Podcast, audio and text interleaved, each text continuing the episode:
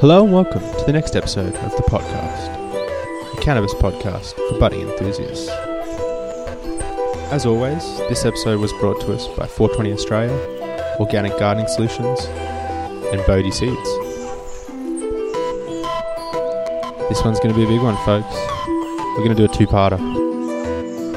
So without further wait,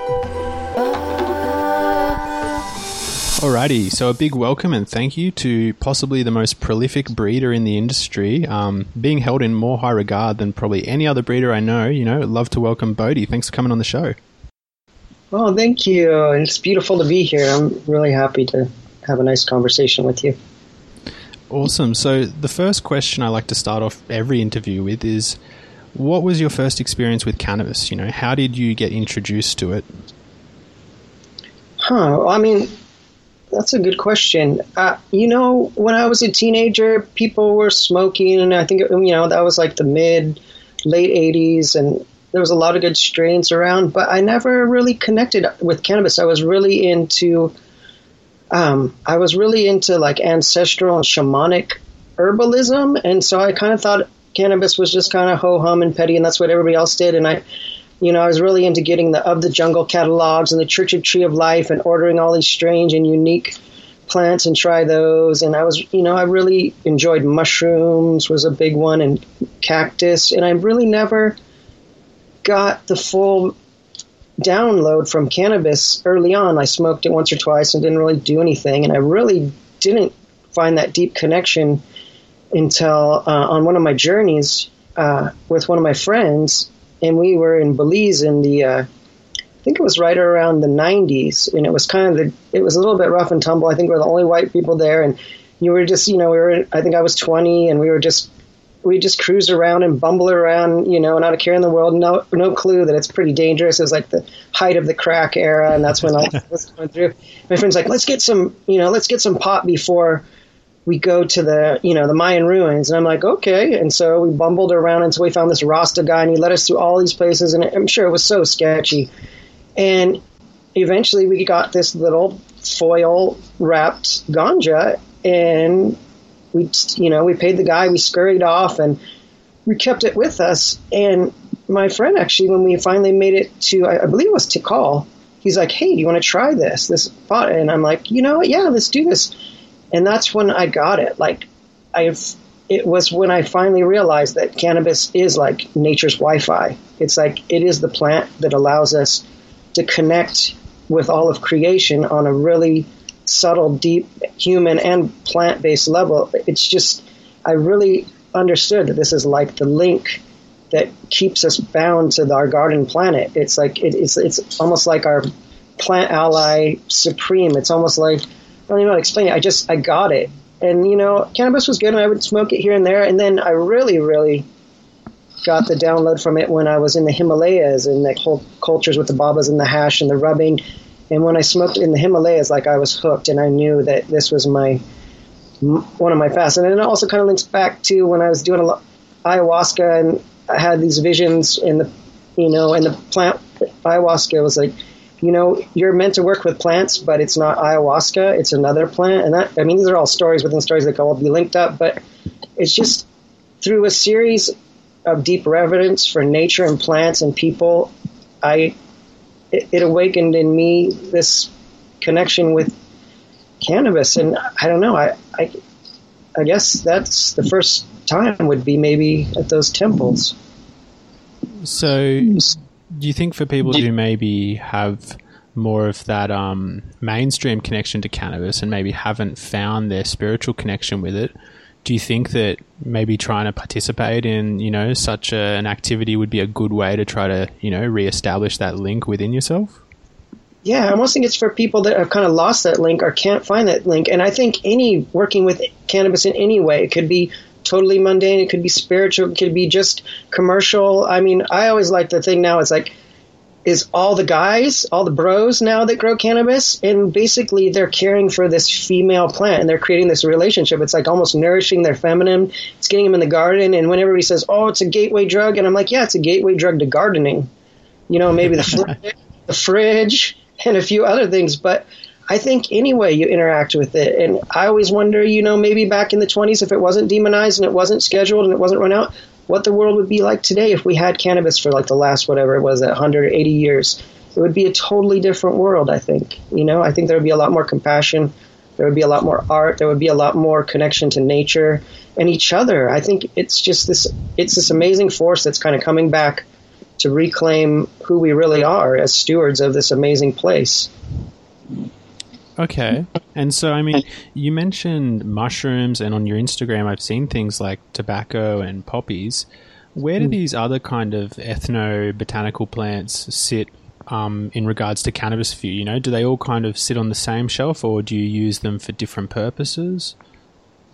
Uh, I think you know they're they they're all tapping into like a similar place, but on a different kind of wavelength. And you know, I I don't really I grow poppies once in a while more for the beauty. I, I'm not a it's not really my thing. And tobacco, I enjoy to send my like prayers up to the creation matrix, maybe once or twice a month. And mostly I grow it for the beauty. And it really is a protector plant. So I love to plant it all around the house, all around the gardens, and I think it has a really deep connection. In, in India, a lot of times, I know a lot of people like to smoke cannabis and tobacco together, and I see where you know maybe it, it tweaks out the flavor and da da da da da, but there is a beautiful kind of connection. Whereas tobacco is a very male plant, and cannabis is a very female. So you put those together, and you have like a potent kind of combination. And a lot of the babas and sadhus in India and the Himalayas, they mix those two along with other herbs. That's a really interesting analogy around the, uh, you know, the kind of unification of the male and the female plant. Do you mm-hmm. find that mixing tobacco and cannabis is kind of uh, overall a better for you, or it's just better for a certain purpose? I think if that's your you know, I, I think whatever works for people, whatever gets them to the place they need to be to find those realizations is great and beautiful for them. Personally, for me, I don't usually mix them unless I'm in a place, you know, if I'm in the Himalayas, a lot of time everybody's mixing. So I just go with it, and I'm usually addicted to nicotine by the end of the trek. But, um, you know, they they're plants. There's also a lot of other plants that people mix in. There's like a calamus. It's called vacha, and it cools the smoke. There's a Himalayan uh, shamanic recipe where they use uh, mugwort and night blooming jasmine flowers with the hash. Like, there's a lot of alchemical blending of herbs that can really push the cannabis experience into a more focused kind of beam. If that makes sense, I'm trying not to be too esoteric, but there's a lot of herbs that can help. They, they say like bridle, kind of like you would put a saddle on a horse. It allows you to ride it better. It allows you to, to go someplace longer without fatigue. I mean, I think it's a unique thing, and I don't think people have so got into it. There's a lot of artisanal hash making and a, a lot of really neat things, but you don't see too many blending philosophies, except maybe in pens where people are putting in fake terpenes and such. But it's all alchem. I mean, really alchemical in its nature. But I, I kind of just like it straight, straight up as buds in my pipe. okay, and so are there any um kind of additives that are commonly available that you might recommend people could give a try if they're interested? Mm-hmm. Um, there's, I'm trying to remember what it is. Um, what is the name of that one herb? There's one herb that's really unique. Um, it's an, I think it's actually an Australian herb, and you get it as a powder. I think it's kind of a, not uh, not a cactus and not a plant. What's that stuff? It's kind of like um, uh, a succulent. No. And, um, what's it called? Oh, kanna. You can take kanna powder and put it on cannabis, and it will erase the uh, the feelings of like paranoia and you know people that get edgy on cannabis and they just can't handle it. It'll really take the uh, edge off. And okay. uh, in India, they use vacha, which is calamus, and that bridles the plant and cools it for smoking, and it also keeps it from getting too out there. It kind of keeps it kind of focused. And what else? There's a lot of shamanic recipes. I know the one in. I haven't really. I tried to make my own version of the night blooming jasmine, mugwort, and hash, but I couldn't get it really right. So I think that's going to be in the future. I'll try that one again. But um, you know, there's a lot of Native American herbs that are really good, like that'll help out lobelia and um, mullein. Lots of things to cool the smoke and nourish the lungs. I think it's a whole realm that people really need to explore because there, you know, there's so much to it. Yeah, without doubt. And so, do you find that um, you're able to treat a lot of the things that are bothering you with this more kind of natural approach, or do you still use some kind of Western medicine, so to speak? Uh, I use like a Western allopathic medicine as an emergency medicine. I don't think it has, it really treats the problem and not the root cause of things. And so I don't, I really enjoy a lot of the ancestral herbalism and like traditional Chinese medicine, um, Ayurveda, any kind of uh, thing that's working with meridians, energy, plants, minerals, things that are really taking the body as a whole and also taking into consideration things like uh, mental state, uh, you, you, know, even environment, uh, geography. I think everything plays into healing, but I think cannabis is our primary healing plant. It's kind of like the dog version of a plant. It's like the thing that that is right there for us, you know, on every level, from medical, recreational, spiritual. You know, it, it, it covers all the bases. Okay, so with that being said, the first strain you ever bred was that trying to create something medical, something that's going to help you to better tap into these kind of you know streams of consciousness, if you want to give it that term, or was it more of a happy accident, so to speak? I think the first time it kind of really it was a happy accident. I think uh, uh, I got some seeds uh, from Marc Emery we went up and got some seeds one time a long time ago up in Canada. And I don't remember which one it was, but it hermaphrodited. I think it was a feminized one. And I got seeds, and I was like, "Oh, this is amazing!" So this is so easy. I could do this, and I'm like, you know, and I I kind of played around and grew those out and, and said, wow, this is really unique. It's like, I, it's because before that I was really into DJing and making music and blending things on that level and aromatherapy. So I was like, wow, I can take different, totally unique and different plants and bring them together to make some in this kind of union or love to make brand new things. And I thought that was the most ultimate beautiful thing. And then that kind of started my seed addiction and, and it just went from there. So, who were the first breeders you were buying when you developed your seed addiction? And I mean, the reason I ask that is because I'm sure a lot of people listening who buy your seeds would probably themselves consider that, that they have a seed addiction. So it's always interesting to know, you know, who was the breeder's breeder?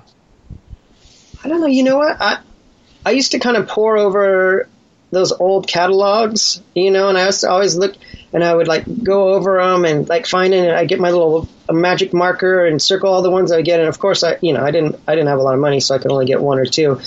But I would kind of go uh, looking at descriptions and kind of look were ones that kind of I felt jived with me. And it was funny. It was uh, some of the flying old Flying Dutchmen like the Fuma con Dios and DJ Short's ones always intrigued me because especially the F13 is like it's a real bell ringer. I'm like, oh, cool, bell ringer. That sounds right up my alley. And anything kind of weird and unique and special, I always look for kind of like a uh, extreme possibilities. I always look kind of for for me. I, I enjoy like the really fringe cannabis, like the really unique, odd, weird. Maybe doesn't look that great, maybe doesn't grow that great, but it has a you know unique effects and even its own unique kind of spirit.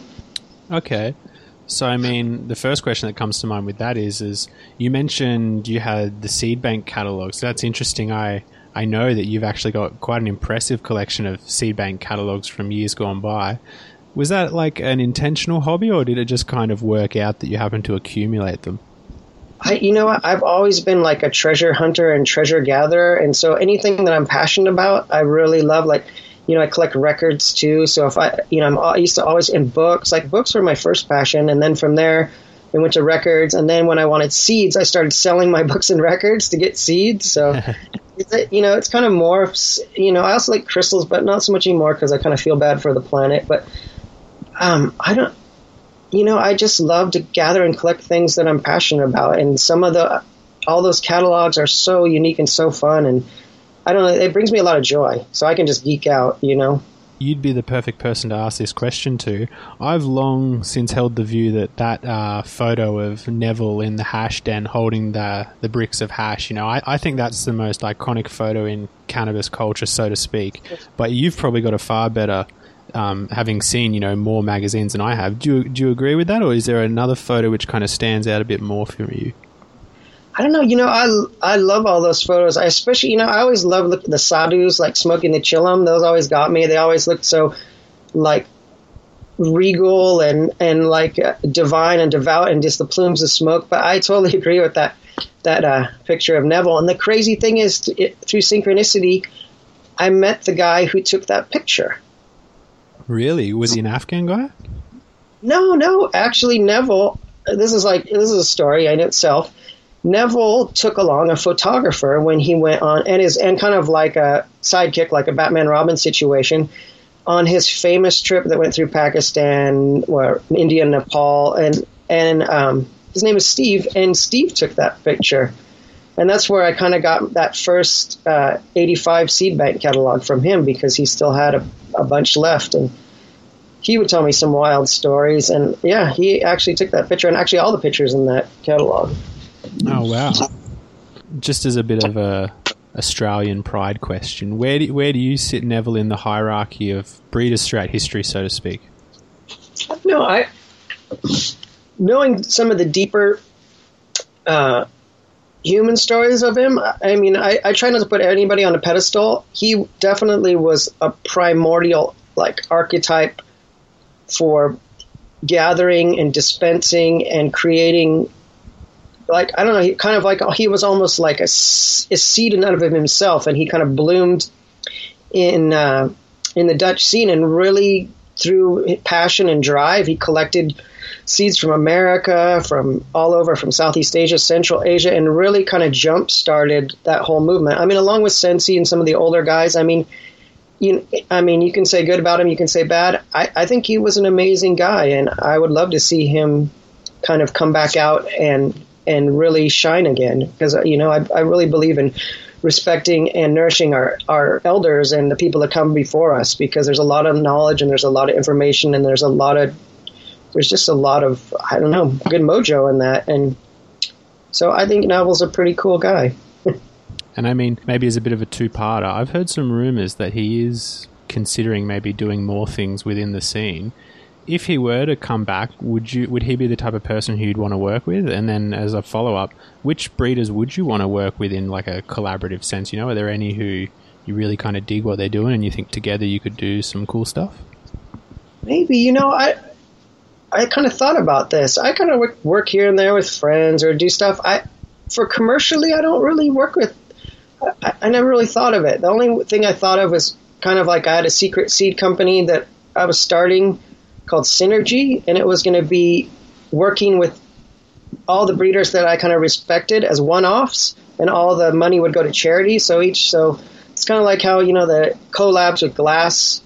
They come up with these one collabs of glass, and it's like two famous glass artists, and they make this thing, and that's it, and it's this beautiful piece. So I thought if we could, if I could like find some of the breeders that I really respect, and we could share pollen or share plants and create maybe like two strains each, and each person gets to choose the charity. I thought that would be a really unique way to to work with people and make it for a good cause. And then for people I'd want to work with, you know, I don't know because I don't want to like say people and then not say enough people and leave people out, but anyone that has a niche and is passionate about their work and really, you know, is so I don't know. There's so many so many people and so many people I respect, and it's like I almost don't want to start naming off names because I don't want to leave anybody out.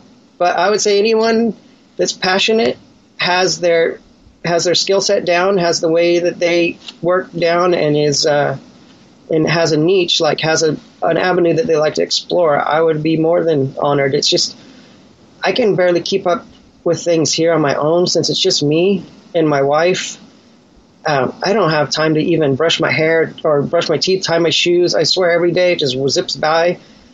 And I get to come out at the Emerald Cup, but I don't know. I mean, maybe later in the interview I'll come up with some names in different contexts, but I don't want to really name off names because I don't want to leave anybody out. I don't want to hurt any feelings. But if there's a lot of amazing breeders, and there's a lot of passionate breeders with good hearts, and those are the people I'd like to work with.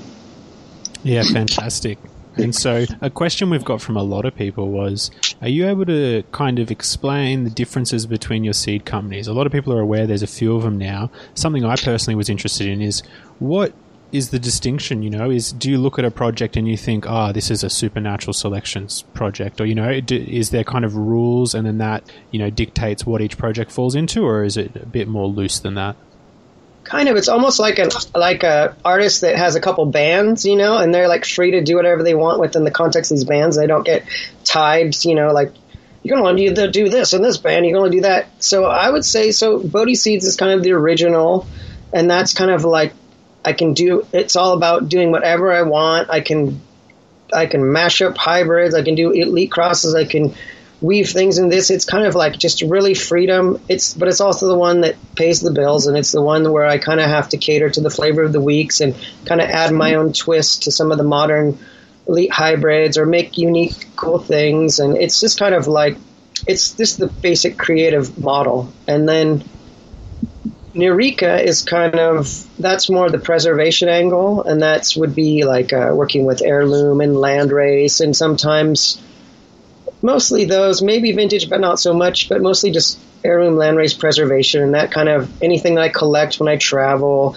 anything I, I get from other people with good graces. Uh, I also all that money that is generated from Nierika goes to scholarships um, and to funds to keep on going and keep on collecting. So it's kind of just a preservation seed company. And, you know, there's a couple releases each year and what I think is kind of fun or fun to work out and what I think people would enjoy working with or just having their bank or their collection. And that's kind of that. And then Supernatural Selections is new. And that's kind of like, that's really what I'm really excited about because it's it's going back to the roots of things. It's all it's no modern hybrids. I mean, it's using no modern lines, so it's all landrace, uh, vintage, or heirloom. And so I get and they're all F1 hybrids using these old things. So I get to go back and I can create so many unique things because I'm not stuck in that kind of the stagnant uh, hyperbold gene pool that we have right now, where everything's kind of mashed up, uh, kind of like Baskin and Robbins 31 flavors style, which is awesome. There's so much unique stuff to pop out of that. But this really gives me a chance to kind of blaze my own trail and go back to the countries that I've always loved and the places. And, you know, because all these seed lines, especially the vintage and the landrace, they all have their own special spirit and soul and effect and flavors. And by combining these, it's like, it's, it's pretty amazing. Like you take a Congolese and an, and like a Kashmiri, like so you're taking these beautiful Himalayan plants and you're merging them with these, uh, you know, deep, humid, tropical jungle strains, and you're getting these extreme possibilities. And from there, you can really go all over the place. And I think it's, I don't know, just for me, it feels like instead of kind of like DJing, it feels like producing music, or it's, I don't know, it, and then. So that's I'm not hope I'm not rambling too much. And then the the final one was just synergy. And synergy is just me wanting to have fun connecting with people in a way to also give back to the community. But I'm so busy, it's really hard to kind of get that started. And I have, a, you know, I have a few people I've been talking to, and and I think it'll happen eventually. It's just I'm just so so busy doing my own stuff.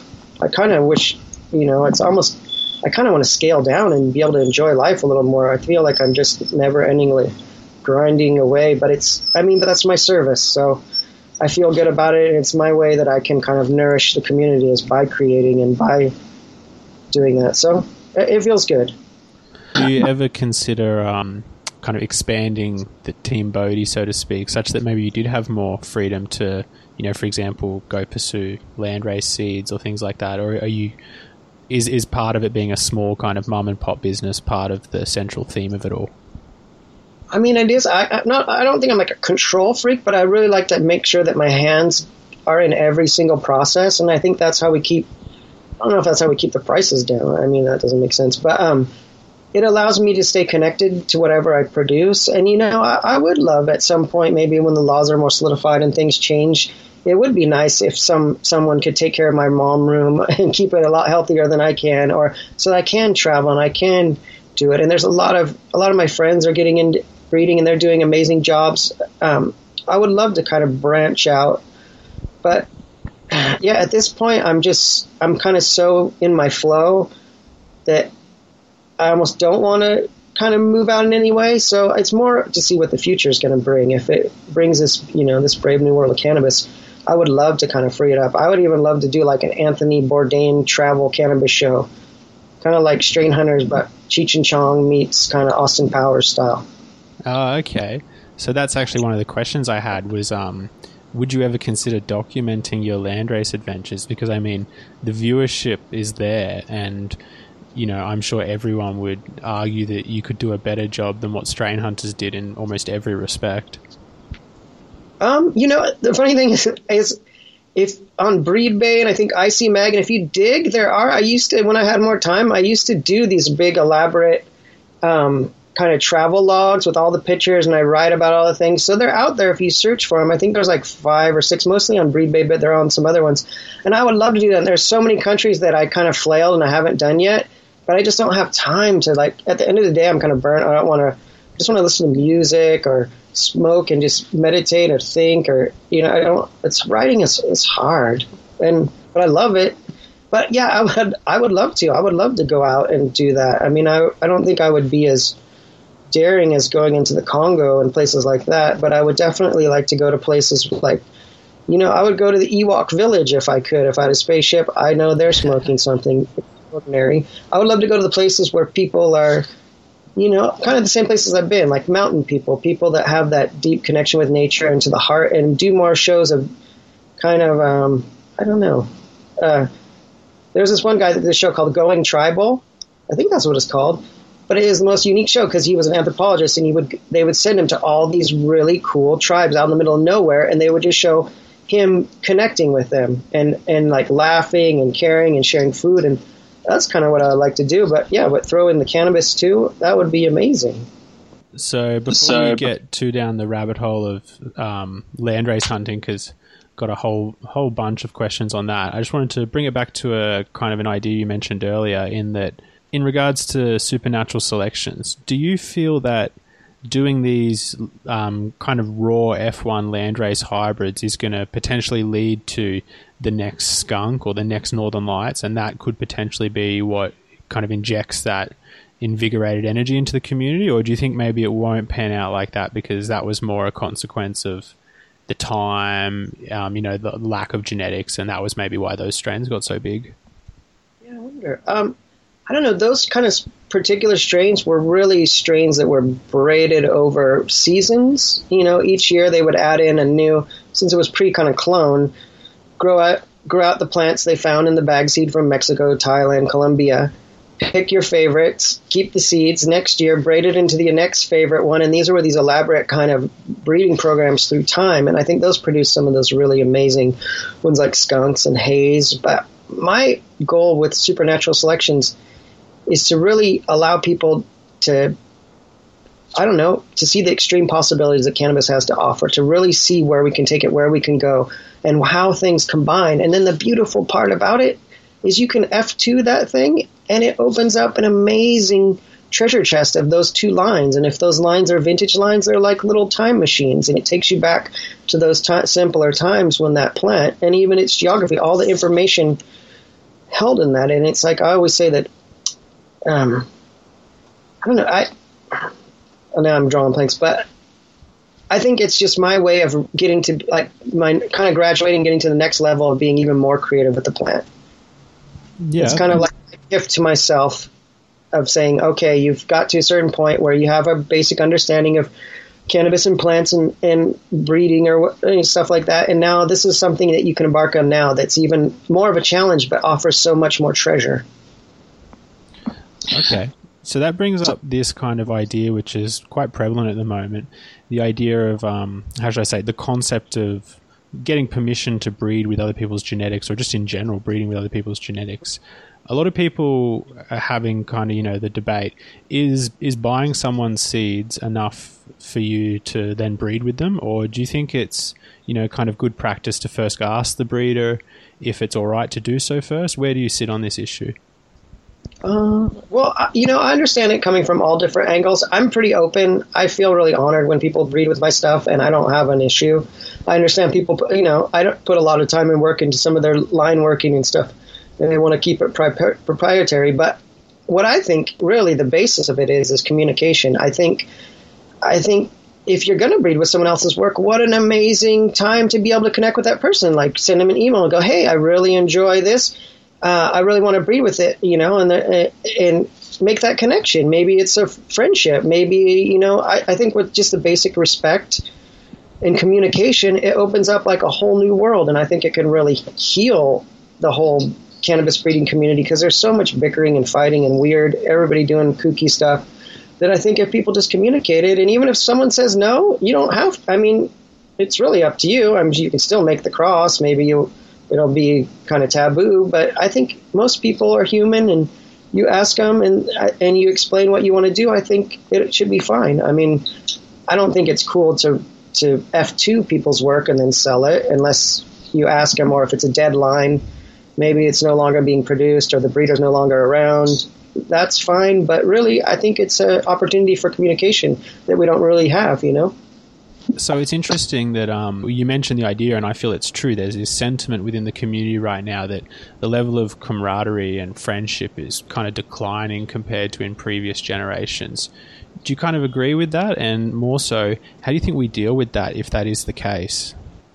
Um, you know, I, I definitely see that as kind of you know, and it's also too it's kind of the influx. There's a lot of people that are being attracted to this because it is so it is such a magnificent thing, and um, you know, now it's it's kind of hard to weigh in on for me, I think a lot of problems now is with social media. I think before in the early times there was a lot less people, so there was a lot more communication. there's a lot more camaraderie.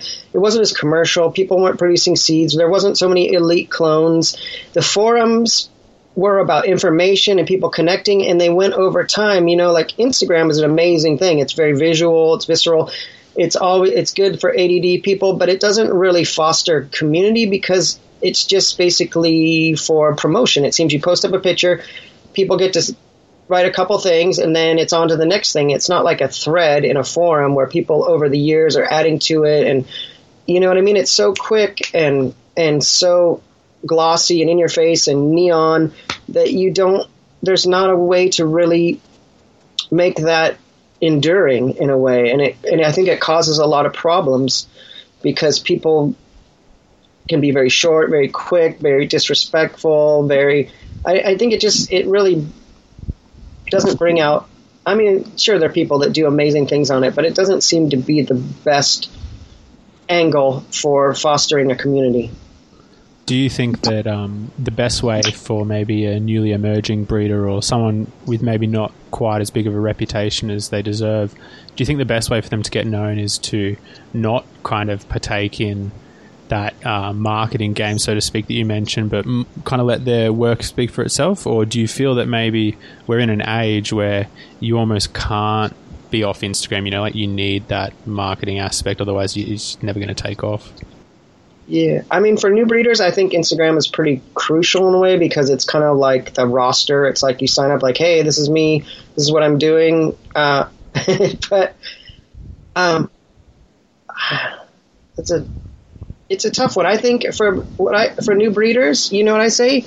Make a good cross and give away a bazillion seeds. Just give away seeds and make friends and communicate and let your seeds be talk for you. If people, you know, word of mouth is the ultimate thing. That's why I don't, I don't ever, I never uh, advertise. I never promote myself because I believe that I'm promoting myself through my work. And if people like the work, they're going to tell their friends. They're going to do more. It's like I think just if you're into it, do it. Do it for the plant's sake. Do it for your community. Make a, a awesome hybrid. Give out all the seeds and see where that takes you. Yeah, that sounds like some great advice. So, if we go back to kind of the breeding side of things, when you're thinking about doing a new project, maybe a line or just a certain cross, do you approach it in a very conceptualized manner? Like, do you think I want to pair this male with this female and I think that'll work out quite well? Or is it more so just a, a general process where you're thinking, oh, let's see what happens, you know, like this could be interesting?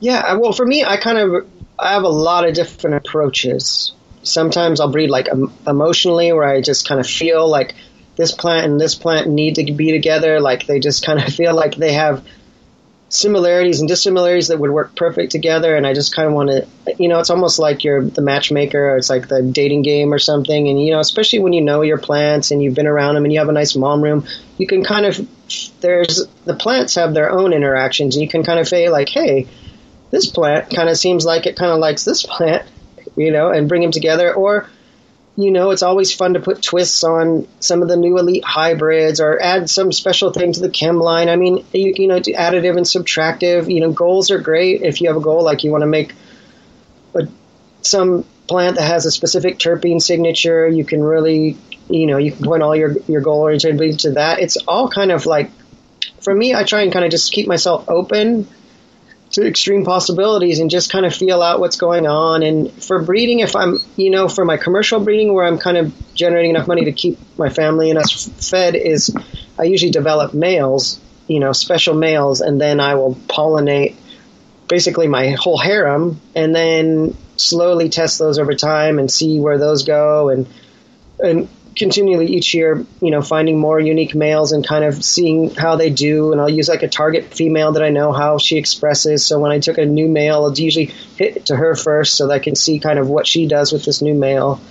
Um, and then I, you know, for me, I guess for basically for Bodhi seeds, it's all about developing special males and then using them on kind of my own special plants and then the flavors of the week. So, I mean, that's kind of the gist. I mean, there's different breeding styles. We could get into that of tricks and stuff, but really, it's just kind of following your bliss, being passionate about it, and you know.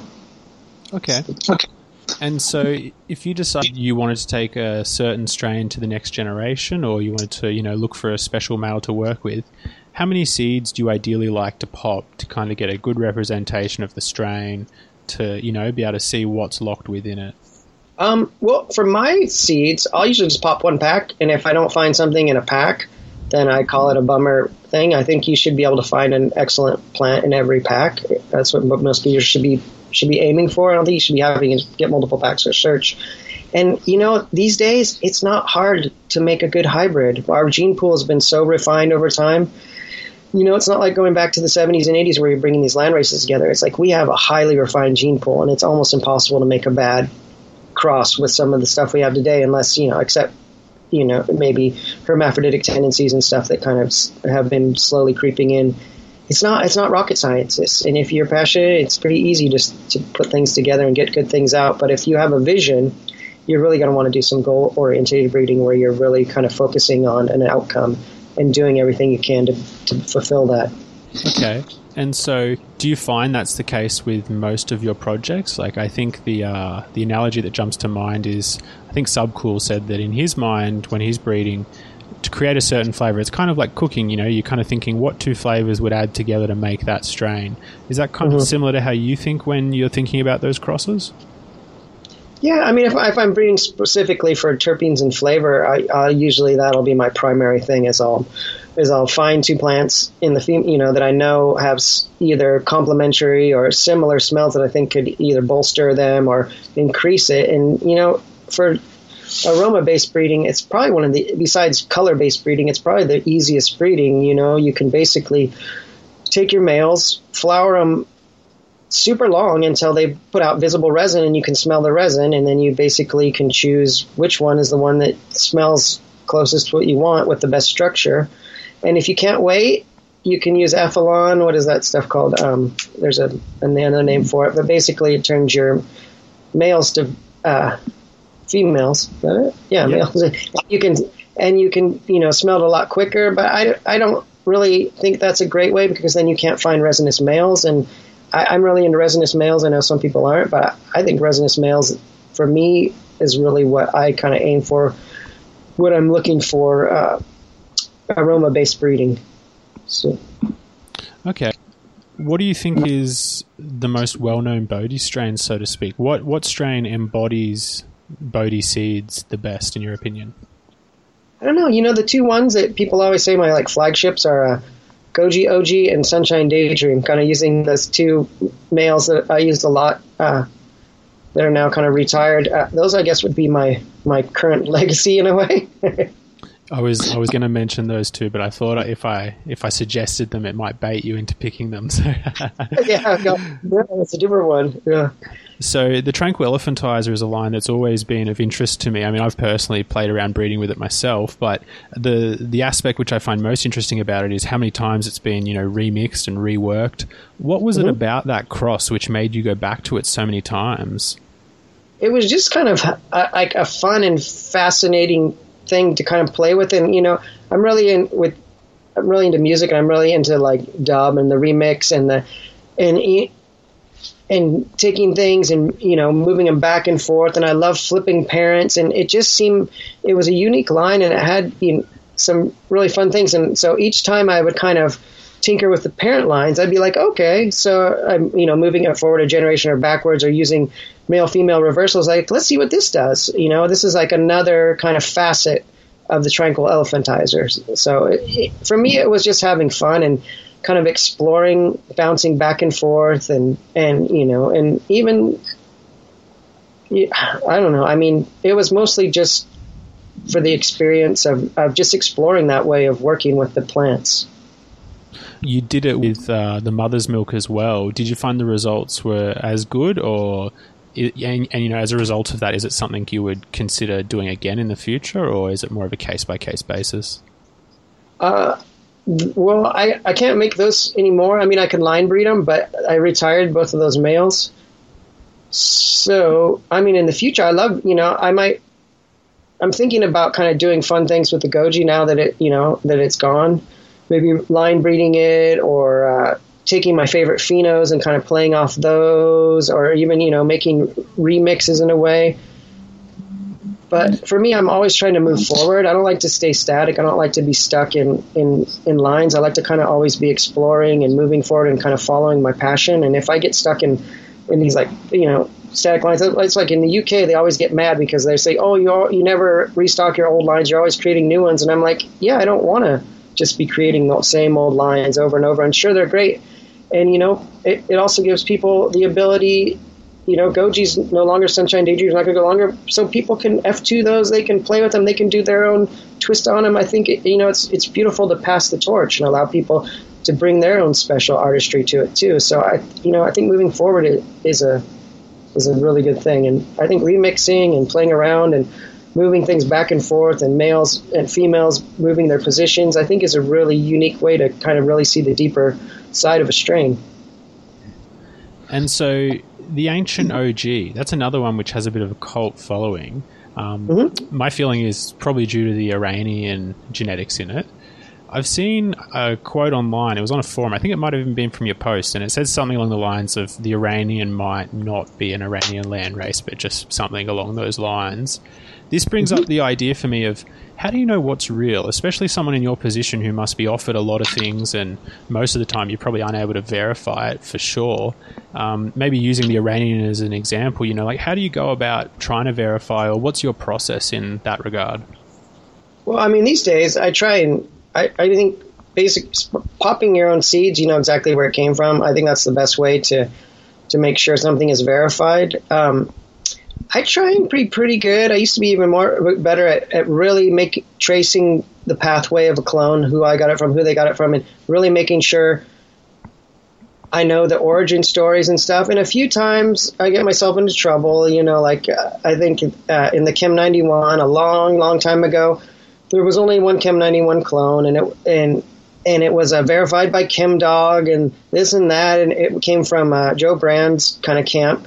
And then later it came out that really wasn't the uh, Chem 91. It was uh, like a divergent line or an alternate line. And, you know, the, the real Chem 91 was the Skunk VA. And when I got that, I was like, okay, now I see. So I had the Chem 91 JB and the Chem 91 Skunk VA, and they're both amazing plants. But by, you know, talking to people and and really, you know, I respect a lot of people who do a lot of the strain research and really listening to them, I'm like, okay, yeah, we're right. So I had to make a disclaimer and all that. And then with the Iranian, you know, that was a unique situation. I got a couple clones from a friend who had a really unique connection, offline connection. It was an old Persian man, and he had some really cool old kind of like LA stuff. Like he had the LA Pure Kush, he had the LA Street Ghani, which was like a plant that was back before the OG that was pretty popular what else he had? He had that Iranian and then something else. And so he had so many unique and rare lines, I kind of bought into that. It, yeah, this maybe this is the progenitor of. Uh,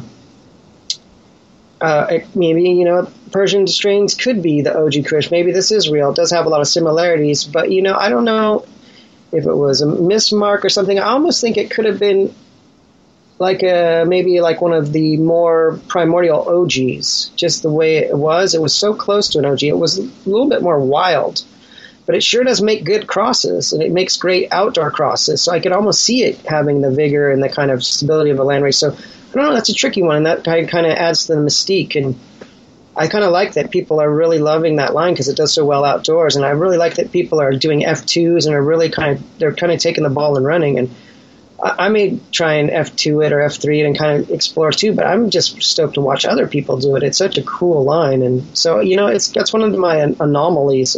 There's only a few, but that's definitely one of them. And all I can really say about it is it's proofs in the pudding. It's an amazing line. I don't I can't verify that particular one because I went no longer in contact with that person. Yeah, okay. That raises an interesting question. What do you think are the origins of the OG? I mean, we've heard a lot of people. Well, I've, I personally have heard a lot of people say that it's um, TK and then possibly crossed to a Lemon Thai or possibly just S1s, you know, like, and then the OGs, so to speak, went from there. What's your opinion on this? I mean, that's a good question. There's so many different people saying that, you know, I've heard everything from it's an old Kauai strain, it's a, or there was, you know, uh, Kalua Kid, or uh, what's his name? He was saying, you know, it was an old world Pakistani Lemon Thai, and then there's the, the whatever it is, the super knot guy in Florida, and you know, all these people tracing it back, and I think that's all great. Everybody's tracing it back, but for me, I don't really even care where it came from. I want to know what it's made of. I want to know go back before that. Like, what is it? What is its actual genetics? Is it some old Dutch stock that somebody found, or old Super Sativa Club, or was it a combination of something special like a Pakistani Mexican, or maybe even a Thai Mexican, or some kind of, or you know, a lot of uh, more Central Asian strains. When people say Kush, you know, the whole Kush moniker, it, it's basically that kind of spicy, powdery. Um, uh, coffee baby powder kind of smell that people associate with a lot of the California and LA strains. I've never experienced a plant from the Hindu Kush region that smells anything or looks anything like that. Maybe looks like it, but never smell like it. But you know where those plants that smell like that come from is Iran, Iraq, all of Central Asia has those very perfumy, spicy, with those same kind of things. I really think that uh, it must have been a Central Asian and then some kind of very terpene rich lemony lemon limon maybe a mexican old mexican maybe a thai but you know that could that could play into why it's very hermaphroditic in certain ways. You know i don't think anybody will ever know. I would love to see the i remember that the adam dunn show where they were doing that whole genome testing and i'd love to see phylos maybe go deeper and see kind of where you know through genetics where it might be. It's it's a unique strain and it's so amazing it's so beautiful but no one seems to know the exact origins. Yeah. In regards to that JB Chem 91, you you answered about three of my questions, so I'm gonna I'm gonna try to amalgamate what's left of them into one. So, in regards to the JB, you know, Chem 91, what what about it makes it worth breeding with? Because you do still breed with it, you just label it, you know, the JB Chem 91 so you know like what's what's different? Because in my mind i thought well is it different enough such that it's worth breeding with or is it kind of just like a bit of an imitation that's not quite as good as the original? You know i think it's pretty cool. It's definitely not it, it so it, you know the skunk va is kind of almost og-ish and it's kind of like a dark afghani og like it, it, it, it rich and oily and, and spicy and then the Chem 91 JB is this really unique, it has a really unique look. It's got that really kind of old school, kind of almost like hash planting nodules, but it has a very kind of like diesely and then kind of earthy and almost skunky. It's a lot more kind of diesely, earthy, skunky than the skunk VA, which is kind of that more dark, deep OG thing. So I definitely think it has it. It kind of has like it reminds me of kind of like when people when I was in high school when people come up like with the super dank bud, you know, the skunk. It kind of reminds me of of that. It's just knobby and I think it's a great plant. I mean, it, it sometimes it, it's not the most stable in crosses, but I think it has its place. And who knows what it is? It'd be unique to get Joe Brand to kind of talk about some of these kind of cuts that kind of slipped out of his arsenal and what they really were. And no one seems to really know. And now there's all kinds of, you know, there's still a lot of Chem 91s out there. There's like the big worm, and there's a lot of different ones. And who knows really where and what these are coming from, and if they're just S1s or if they're hybrids or maybe they, yeah, it's uh, the whole strain strain uh, ins- inspector strain thing is pretty amazing when you get into it. I mean, the chem personally has got a lot of mystery surrounding it, in my opinion. I love following the history on it. Um, mm-hmm. What was that whole process like of you discovering that it wasn't the real Chem 91? Like, how did that happen? Did, did someone come to you and say, this is the real Chem 91, and then it was just kind of obvious, or was it more of like a discovery thing yourself, or how did that go down? It was a combination of things. It was, you know, a few people that uh, really communicating with a few people that I really respect uh, their knowledge about strains. Like, I think my, one of my favorite people to ask about about uh, California and like uh, you know Oregon West Coast strains would be like Inspecta. I think he has one of the most vast and underrated like strain minds on the planet. Like he is, he's like a strain computer, and he was, you know, we, we're friends and he showed me some of his pictures and he told me about his experiences. And he even at one point uh, we traded and I, I, got the cut and I grew him side by side.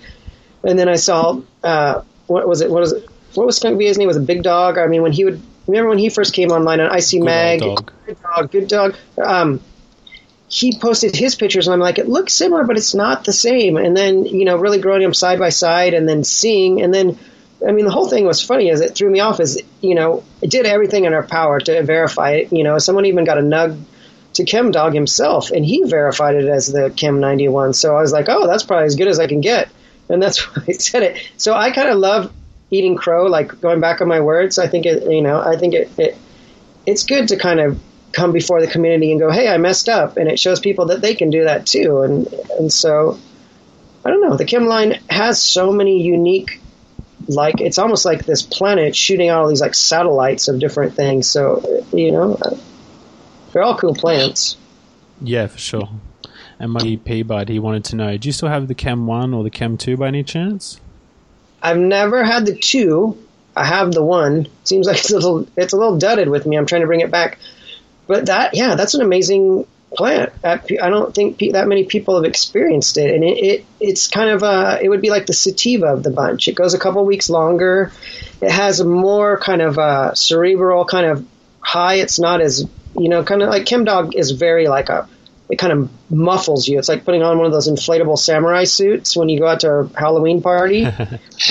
it kind of like you know it takes you down and it kind of it's like a big bear hug and it and also it's very heady whereas the the chem one it has that same color. It has the chem smell. It's a, a little bit different, but it definitely has more of a sativa hit, and a really kind of sativa hit I like because it has that still warm hug, but it has it's it's got kind of that heady indica thing where your mind just goes off into amazing realms.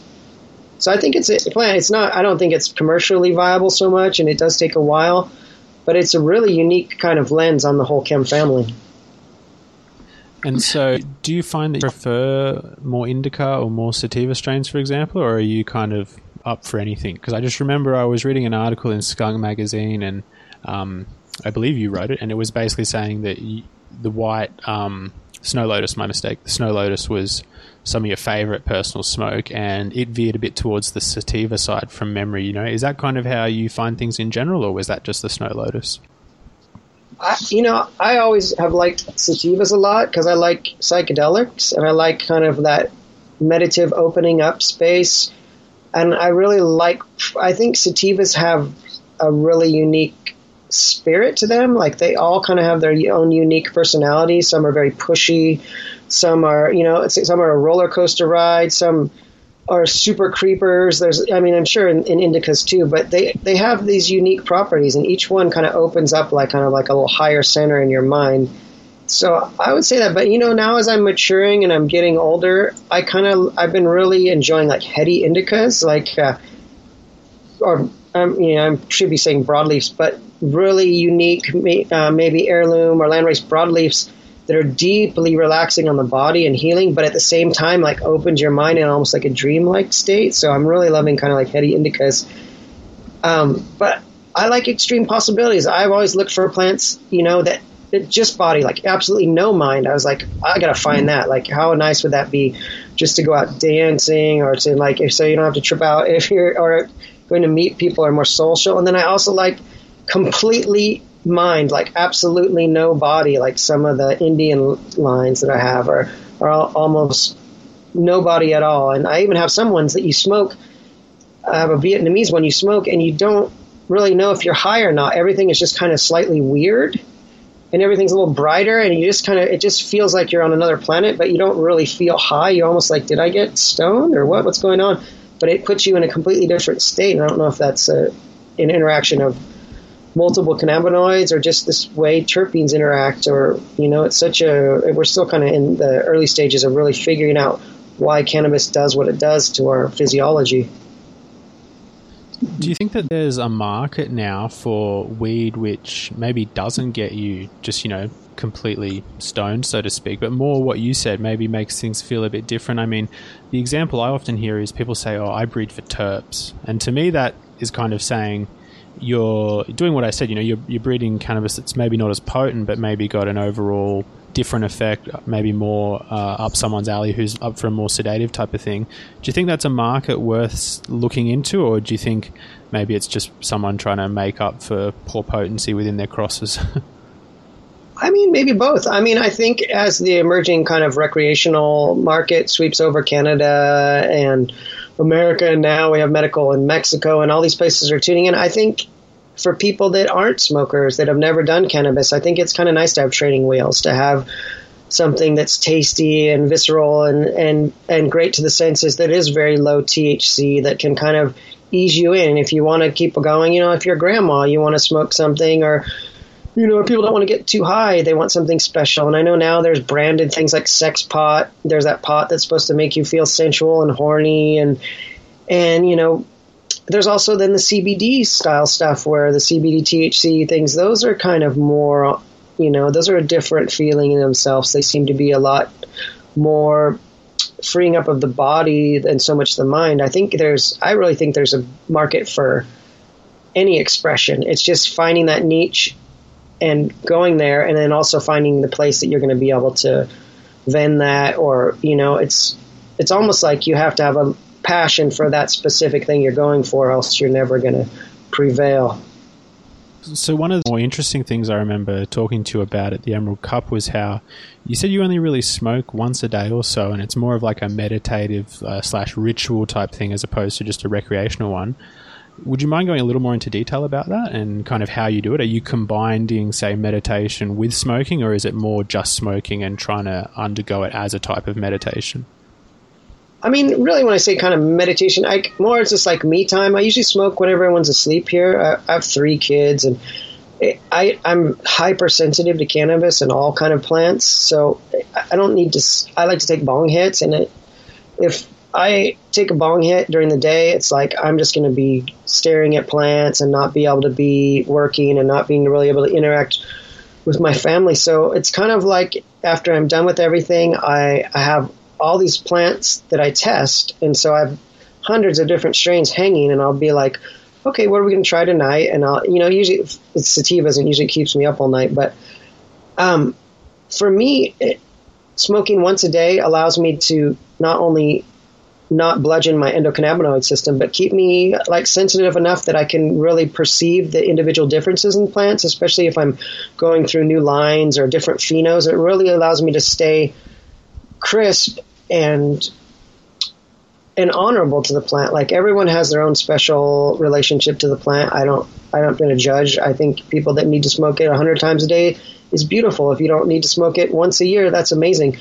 It's really how we interact with it. And I you know, I hear some people get kind of like fooled on or making fun of that they don't smoke that much or they're lightweight. I think lightweight should be celebrated. I think being sensitive to the plant and knowing how to be respectful to the plant and, and, to engage it in a way that, that, you know, it's a special meeting, I think that's good. And I think that more people should do that. I, I think sometimes when you smoke way too much, you don't really get to experience the nuances. You know, I understand for medical reasons people do need to do that, and even for self medicating other things, I think it's great. But I think to keep yourself really sensitive and clean to, if you're breeding and really diving deep into different strains, I think it's kind of good to create a special time that you interact with it. And for me, it's just it's late at night, and sometimes I'll meditate, sometimes I'll listen to music, sometimes you know do this and that. If I do yoga in the day or ride a mountain bike, I'll, I'll do it. I don't. It's not like I only do it at night, but I usually try and just smoke once a day, and that and that what's what, what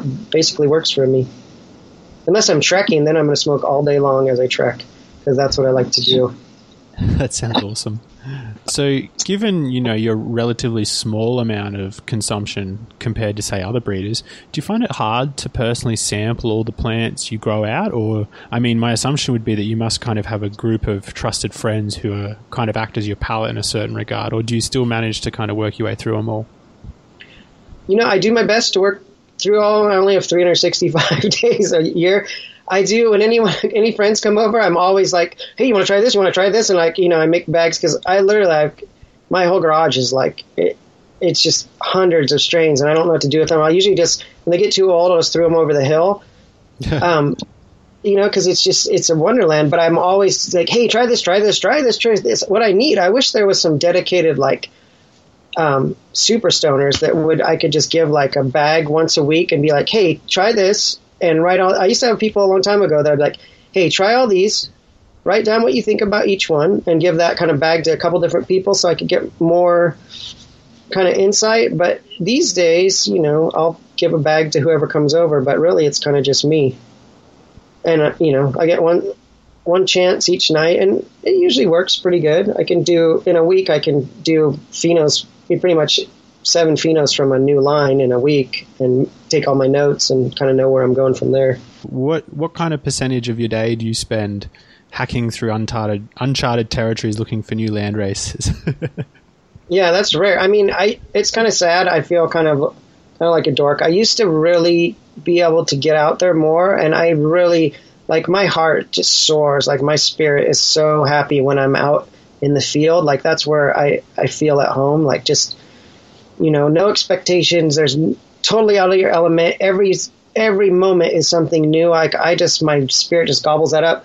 But now with three kids and the business and all that, I'm kind of like stuck, and it, it, drives me crazy. I mean, now things are starting to pick up again. I, I just did a collections trip with a couple friends in Guatemala about six months ago, and kind of contemplating a quick one in Oaxaca in about a month or two. I got some good ideas for a special spot but daytime, it's really, you know, I do a lot of trading and I do a lot of uh, seed popping and I just kind of ex- try and explore what I have. And, you know, maybe a, a day is I wake up late because I go to bed late. I usually do kid stuff, pick up kids, do this, do that. And maybe in the afternoon I get to do some outdoor. Then it's time more kid stuff, dinners, put the kids to bed. Then I go out and I do indoor stuff. And then and then at, uh, when everything's done and thing, I'll go down to I, I kind of live in a dome down on the lower part of the property, and I'll just pick something that from hanging from the ceiling and take a big bong rip and usually listen to uh, meditate, listen to music, take notes, read, just kind of get in my own space and kind of like kind of realign with the force, I guess. and what type of music are you into mostly?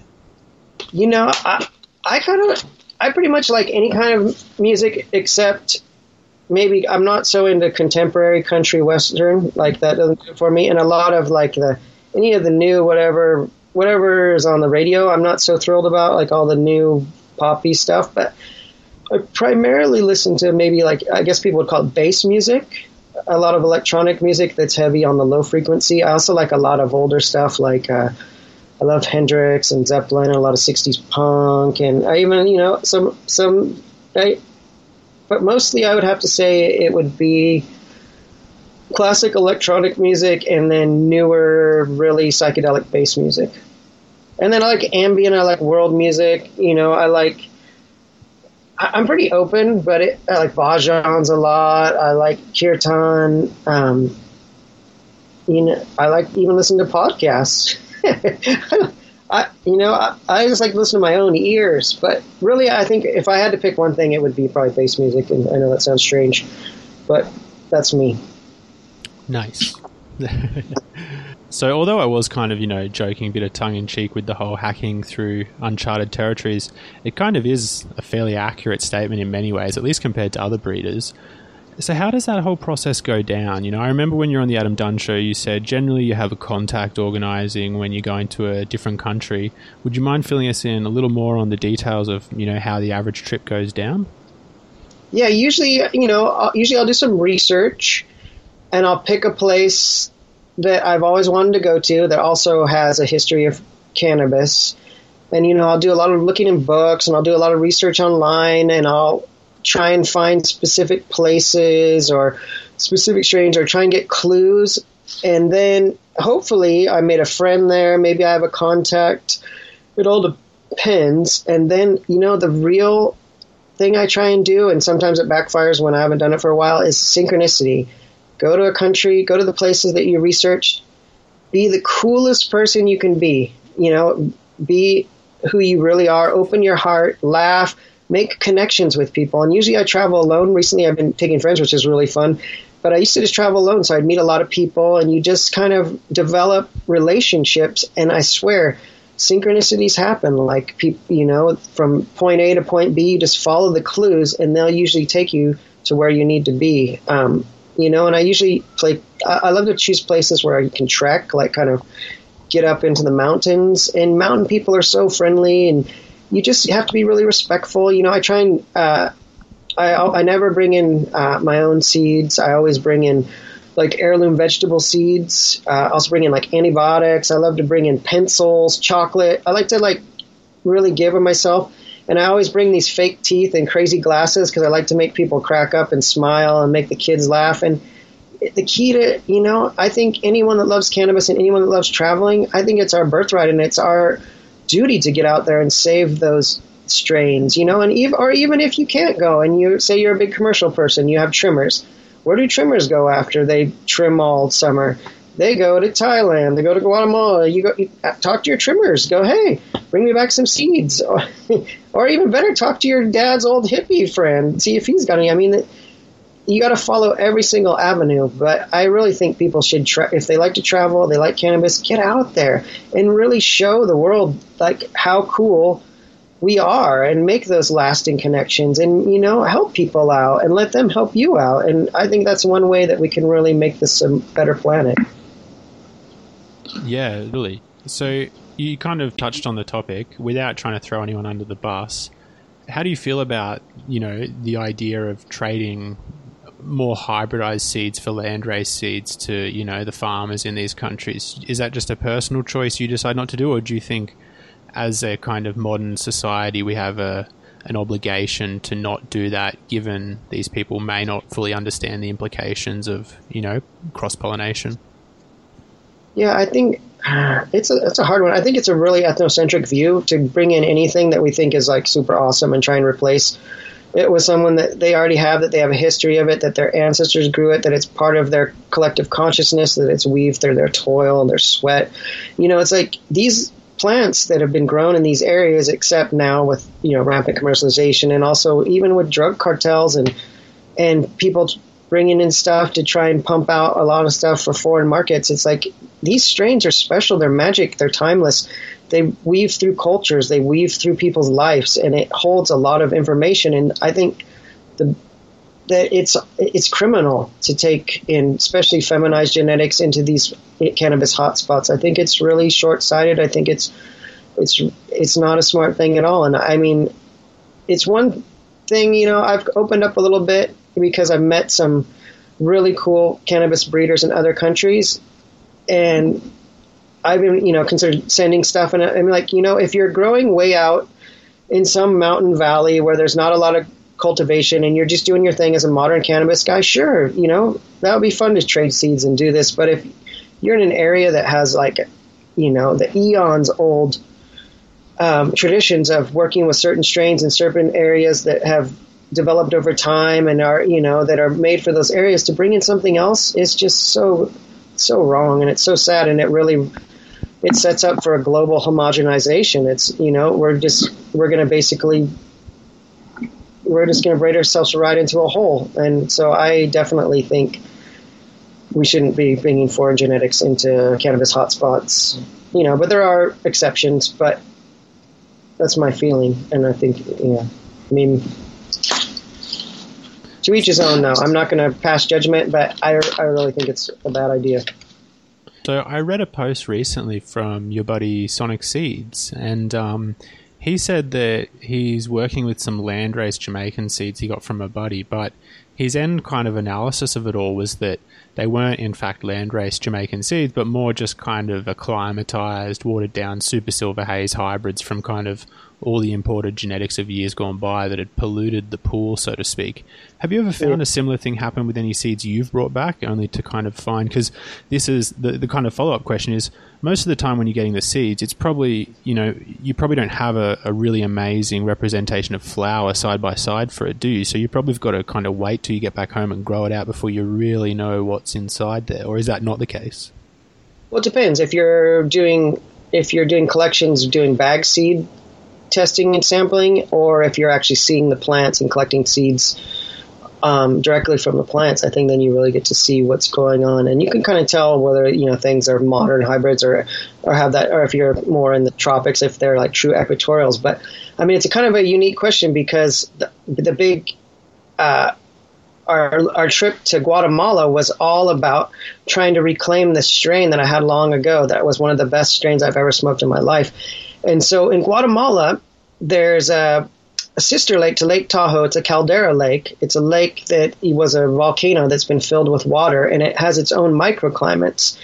Uh, it's called Lake Atitlan, and it's this amazing, beautiful lake. But the classic thing is, ever since the 80s, uh, the, um, I don't know if you uh, you know how many dead shows everybody's been to, but you know in the 80s and 90s, everybody wore like Guatemalan shirts and Guatemalan shirts. It was kind of like the style, and you'd sell them on Shakedown Street.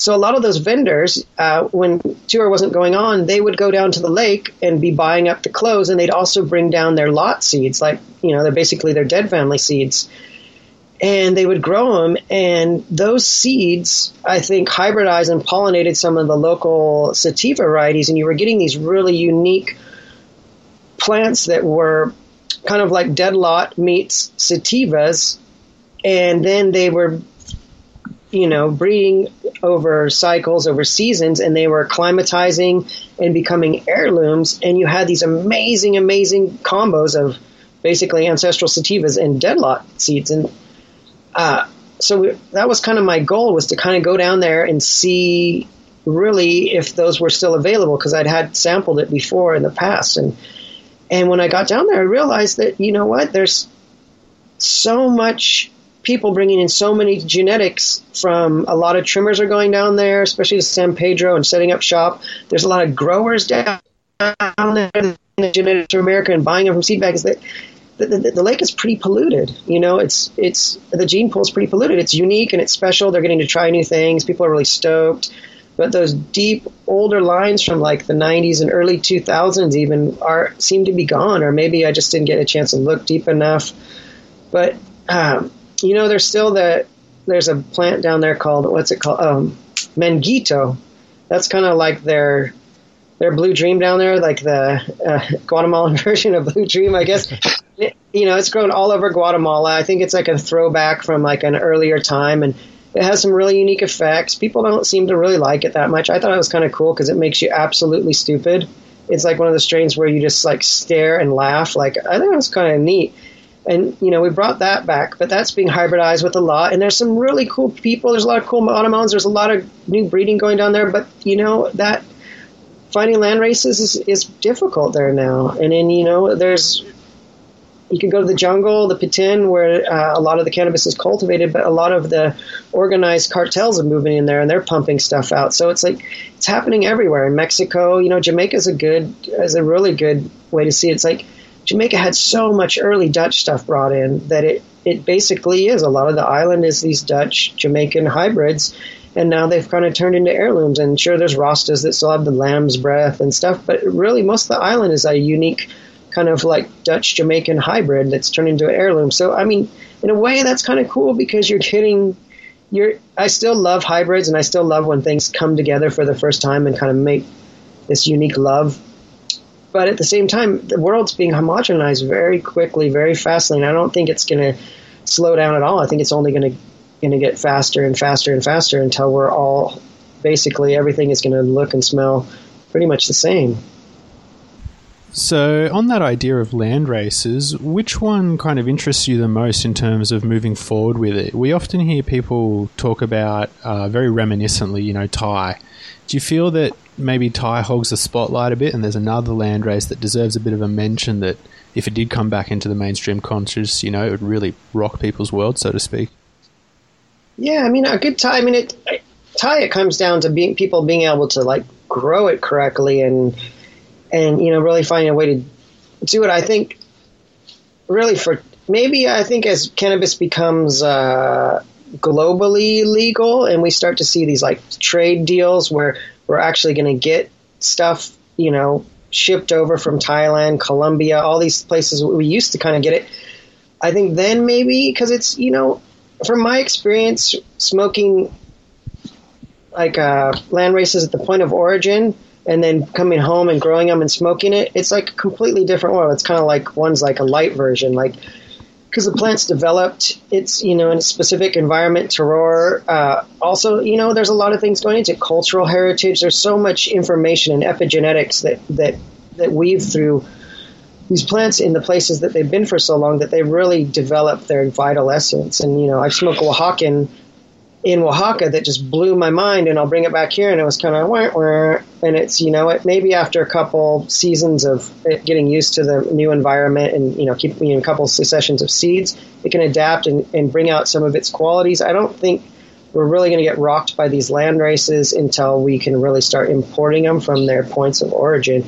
I mean, you know, there's people that really do excel at growing sativas indoors and really finding the niche. I have a couple friends that do great jobs. And you know, I I think that there are lines that have been acclimatized, especially older lines, you know, back from the 80s and stuff that have been around forever that were a tie that we kind of acclimatized to our mountains.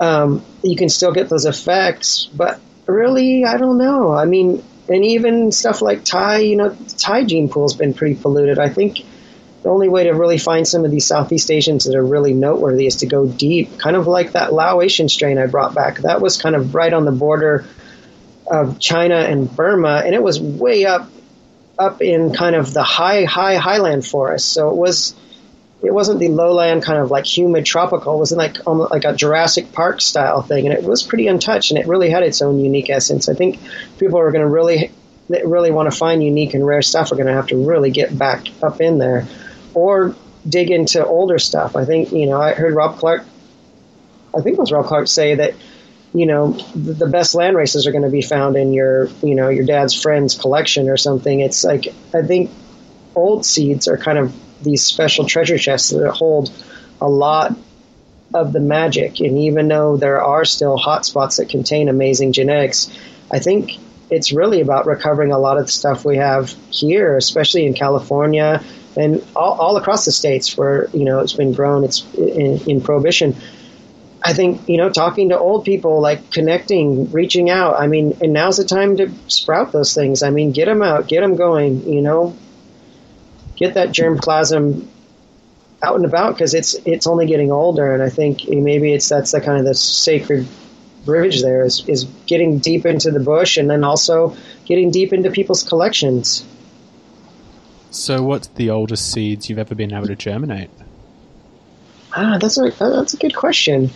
I mean, I've tried to germinate all kinds of super old ones. I, I, can get them to pop, but they never come up. You know, and I use seed bombs and all kinds of weird popping strategies. And I've I have friends that can do pretty good getting really old ones. I'm trying to think what's my oldest. I don't even know. I mean, most likely probably 80s. I have a lot of seeds from the 70s that I can't seem to get to go. I guess it would be 80s or you know a lot of times some of these old old ones are they're being refreshed every like nine years or you know they came from somebody's dad who had them and then their uncle made more nine years later and then someone else made you know they kind of they're being refreshed and that's one way that they're getting a thing. But i don't know you know uh, there was a really kind gentleman that came onto instagram from Alaska that like buried a bunch of seeds, and he has a lot of cool old stuff from the '80s, and he's getting great germination. And so, I mean, it it's all about storage, really, and it's about people that have kept that vibe alive and are now kind of as as the laws are lifting and people are being more comfortable, they're like people are coming out with their treasures, and I think that's it's really it's a kind of a gift to the community is that uh, as we legalize, things are kind of coming to the surface that we never really thought we, would. So, do you think that if people do, you know, uh, how should we say it, metaphorically, find uh, the seeds in the dad's friend's little stash case, do you think that people should, you know, try their best efforts, if possible, to try to do a bit of a Tom Hill in this situation and, you know, do the open pollination and try to, you know, generate that larger stock pool to work with without bottlenecking it such that we can then work further?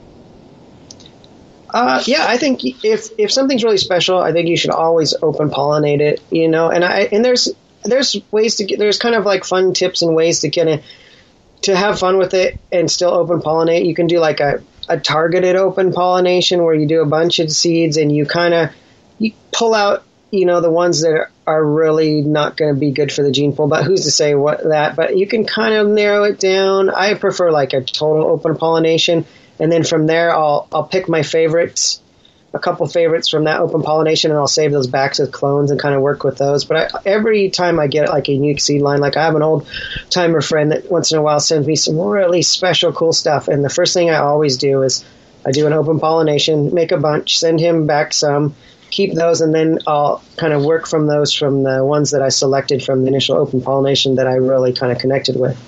But yeah, I think know, it's important to keep that gene pool and that kind of open and contained for the future. Even if you can go back and you know, it's great to have that. You know, what if your grow room dies or there's a storm comes by or you know the power's out? It's easy to lose clones, but it's it's hard to lose seeds. Yeah, the, the truth. yeah. So, just kind of looping back to a previous question, have you found any land races that seem to be particularly compatible with modern strains. You know, most likely you would have probably found this through supernatural selections. And then the flip side of that, the opposite, you know, have you found any modern strains, you know, maybe a, an elite clone, so to speak, that seems to work quite well with land races? Oh, that's a good one. Uh, the funny thing is, a lot of the elite clones that work good with land races were kind of like – older clones that were originally land races, kind of, or ones that have been kind of inbred quite a bit. Because I mean, the key to to F, you know, to F1 hybrids is really getting inbred lines. So if you're taking two inbred lines and you're putting them together, they're very distinct. They don't have a lot in common. And you bring them together, you get that true F1 hybrid vigor where you're getting this like explosion of life force and you're getting this this really unique combination of genes, and they display pretty pretty stable and pretty similar in that first cross and they just blow everything away with vigor and they have amazing root systems and they really shine and then from there I mean you can F2 and stuff but I really think the best things to mix with land races are other highly inbred elite clones or highly inbred clones that have been kept a, a while and I think that's where you get the best results you know? And then it's always fun to play like I think OGs are fun to cross anything into an OG because OG is such a cool plant, and then to cross an, a crazy land race, it's like then you get these really kind of weird, unique accents, or really freaky. You get freaky buds with an OG smell, but a completely different structure. It's kind of fun to take your favorite things and just kind of hit them with the magic stick and see what crazy stuff comes out. You know.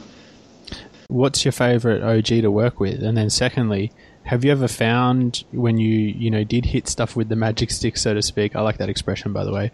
Um, have you ever found that just something just completely, you know, the most unique, exotic smell, you know, maybe never even encountered it before in cannabis? You know, have you ever had that happen to you?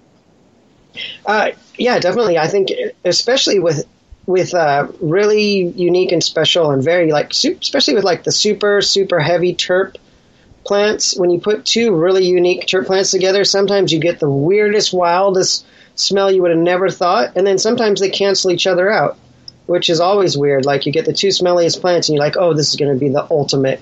And you throw them together, and then they're like, somehow they cancel their smells out, and then sometimes you'll get crazy stuff like you put an OG and a blueberry and you get onions out, or you know, it's like it it's the way the genes combine is just so amazing and magical. And it might be, you know, sometimes it could be recessive genetics. It could be back something that came from, you know, an earlier earlier generation. And yeah, I, I think it's just it's fun. That's why I always say find like a targeted female, like a female that you know and you've always used in your breeding that you can put your new pollen on and really see what it does. So you can see what that kind of brings to a cross.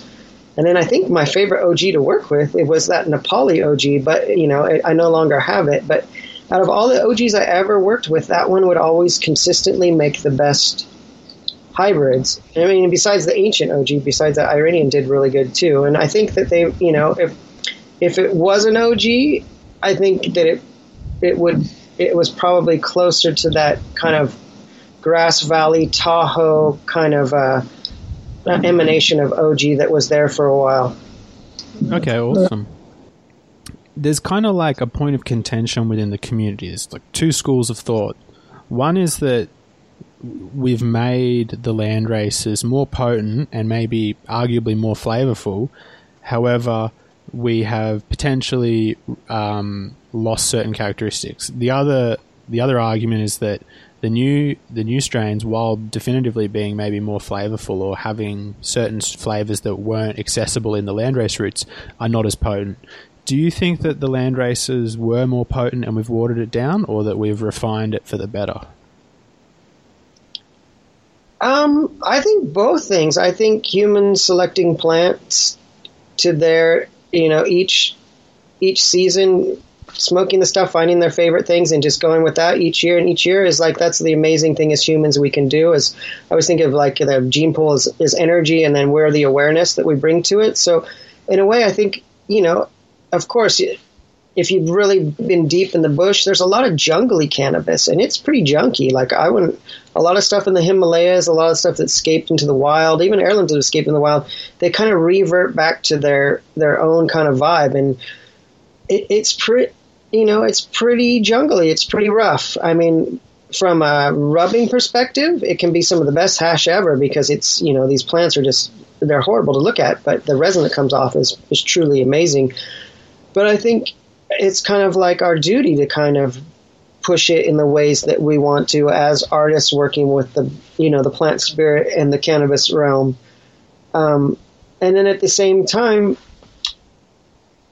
I think we do lose certain things. Like I was talking to Rob Clarke about this, like what makes all the old strains so different? And he's like, oh, they were more monoterpene. Like Mexican had this effect because it had just one kind of terpene signature. And like one, you know, like limonene or something where, and it would take you this way. Where another one from this, like Colombia, it was kind of a monoterpene, had just the smell and this. So people remember like these Colombian reds with a certain smell or Panama with a certain smell, and and so they had these they weren't so mashed up. The whole global cannabis gene pool wasn't mashed together in all these ways, creating all these different genes expressing themselves and all these new smells and combination smells. It was like there was these very distinct varietals.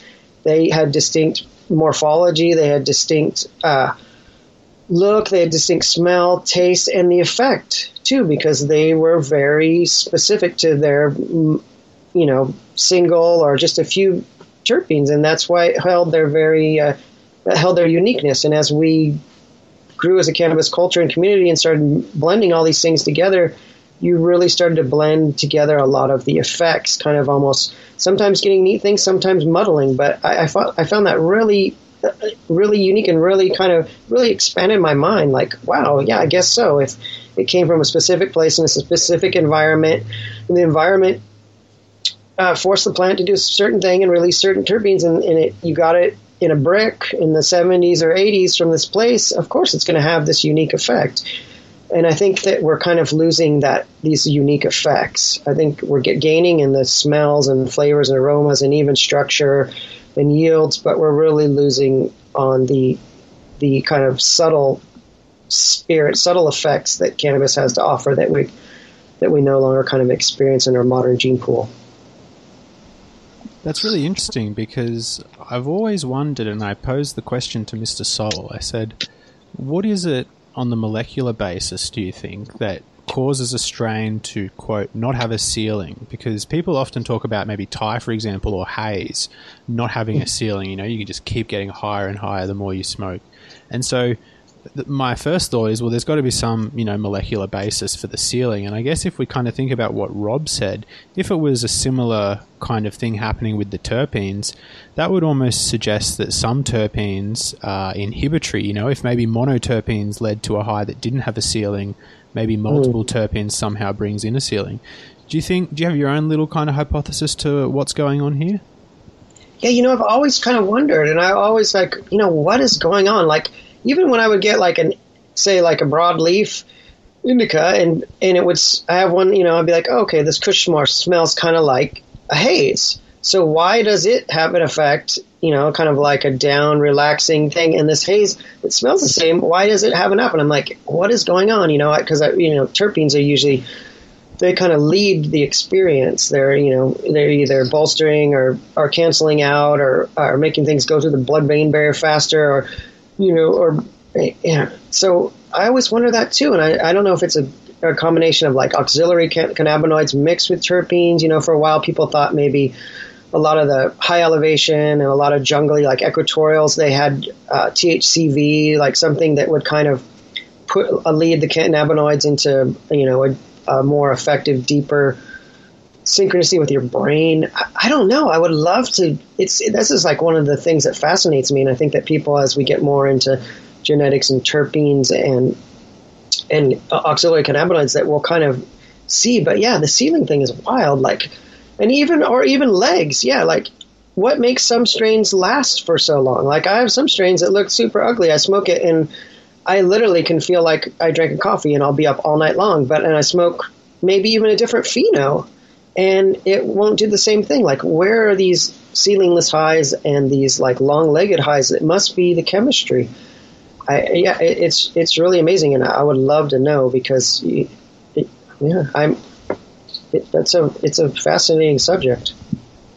Yeah, I mean, it would certainly be interesting if we could figure out the answer because presumably we could then work towards incorporating that ceilingness, ceilinglessness it's probably not the best way to phrase it, uh, into more strains. but just to. what about? Oh, sorry, go on. Oh yeah, I was just going to say, like, what about so you know everybody's really into these pens, and I know now the kind of the thing is like a raw cannabinoid compound, and then they're putting these fake terpenes like trademark OG combinations. You know, they're running them through the cr- gas chromatography and finding which terpenes or however they do it in each strain, and then they can kind of mimic that. So why I love you know there's people that make amazing pens and I, I like pens for certain things like traveling and stuff but why does it seem like pens they just don't have the spirit there? They're kind of like this muddled kind of basic highness. Like i don't get a lot of different effects from a pen. It seems to be all very similar. And then why if if if uh, the high is terpene driven why why why can't i mean it's you'd think that people could put in these diverse food based terpenes and get similar effects to the strains. Like there's got to be something else. I don't. Maybe it's something metaphysical. I don't even know. It's it, you know it kind of boggles my mind. It's like why can't we recreate? Because there's obviously something magic going on we haven't figured out. Yeah, for me, I mean, it raises a um, kind of a parallel issue where that is, will we ever be able to, or maybe another way of putting it is, are we wasting our time trying to artificially replicate the plant when we know that it just doesn't seem to really compare? You know, like, do you think that we'd ever get to the stage where you could get, you know, a capsule or a pen, for example, that would completely mimic, say, you know, like ingestion of the whole plant product via combustion, maybe, or something like that? Or do you think it's just still, you know, the technology is not there and we don't understand it? I don't know. I mean, it's the same thing kind of with, uh, you know, modern herbalism. There's a, the whole school of pulling out the specific uh, phyto uh, chemical and standardizing that and then selling that as a natural medicine versus a whole plant extract versus eating you know the herb. And it's like you know sometimes people do spagyric like an alchemical extract. There's co2 there's alcohol. There's all these ways that people try and capture the essence of the plant. And i think maybe spagyric is probably the best because it's a more of a metaphysical thing. But you really can't capture the true, you know, it's like anything. You can't capture the true nature. It's even like live music versus recorded music. And I think really the whole terpene pen thing, I think that's just more of a commercial thing. It's a cost effective. And I think in the future, sadly, what we're going to see is massive, massive, massive cannabis farms where they're just basically harvesting all the tops and making raw THC and they're adding it into these propylene glycol with their proprietary mixture of terpenes and you get them at 7-Eleven, you get everywhere. I don't think flowers are going to have a, a, place in the future except in the people that really love and enjoyment. I think legalization, we're going to see just this mass, like kind of blah, kind of exposure to just bulk cannabinoids and flavors. I don't think, I don't really see, except you know maybe five percent is going to be these really deep heads that love their concentrates and they love their flowers that are you know we're really utilizing these these uh, labor intensive practices to produce this. It's kind of like a labor of love versus commercialization, and it's and it's kind of sad. That raises an interesting argument in my mind. I, I saw a, I think it was in the States, a farm that was producing some horrible looking plants, but their defense was, well, this is all just going to get converted into extracts, and so it doesn't actually really matter. But it wasn't just the case that these plants were, were, like, you know, visually not very nice. Like, it was the case that they were clearly not very well looked after, and that's why they didn't look very good. Do you feel that that is a disservice, or the fact that they are producing some product for someone who probably needs it and is better off with that than nothing is is a good way to go. And I guess the deeper philosophy of this question ties into the Australian scene. You know, I'm of the opinion that the uh, the medical system that's being prepared to be rolled out in Australia is actually kind of a farce. And so it's like, should should you accept the sub quality product and in exchange for having accessibility to it, or should you deny that and you know only accept the highest quality of you know the proper sort? I mean, it's a conundrum. I think that people generally like, need some, like basically as a medical thing, if they need it for their health and it's imperative, by any means necessary. But it's the same thing. It's like, you know, if they have these scraggly cows that look all diseased and they're all caged up and like, oh, it's okay, we're just making hamburger. You know, it's like that's another thing. I mean, people need the protein. I mean, I don't eat meat, so it's a weird analogy. It just kind of popped into my weird stoner brain. But it, it's like I think the I really think craft cannabis has been part of our heritage, and it's I think that we need to do everything we can to preserve that. But you know, it's a big world, and there's a huge wave coming, and it's scary, and that's why another reason why I think people should stop bickering and start communicating. It's like people should be fighting, getting all weird with each other. It's like there's a huge force. It's like something wicked this way comes. It's going to engulf everybody. And I think now's the time to create these guilds and create these friendships and these communities and really everybody come together because we're going to be up against a serious wall that sees cash over anything. And I think we have a little bit of a window and it's time to kind of get with the picture. But, you know, for medicine, well, by many means necessary, but I think we owe it to our fellow humans to make a compassionate product that that has our heart and soul because half the healing, you know, even is is what you put into it. There's a there's a vital essence, there's an energy to it. And you know, the body works in in mysterious ways. It's you know, like even psychosomatic medicine and you know, placebos, and they work. Why? Because we we believe in it with our heart. So it's like, I don't know. It's a it's a tough one. Yeah. So, how do you think the organic versus non-organic argument relates to the quality of the product? Are you of the opinion that um, organic will always kind of be a better product, at least holistically, as opposed to synthetic, or do you think that it's you know kind of just down to the skill of the grower, and you've had non-organic product which was quite medicinal, or you know where do you sit on that?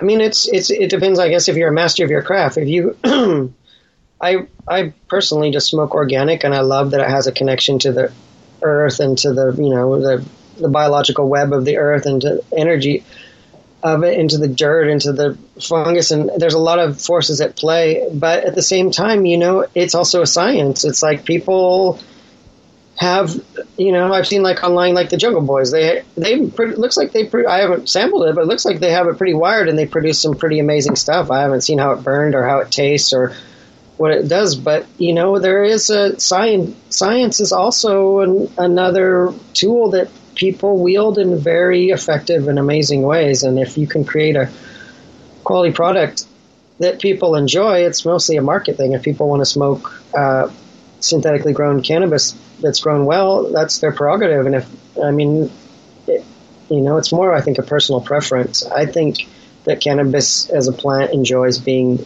in the soil where it's always been, but I mean, I'm not going to pass any judgment. And people do amazing jobs growing, you know, and if they're passionate about it and if they don't use a lot of garbage and they use pure salts, they don't use any crazy chemical additives or pesticides, fungicides, I think it's probably okay.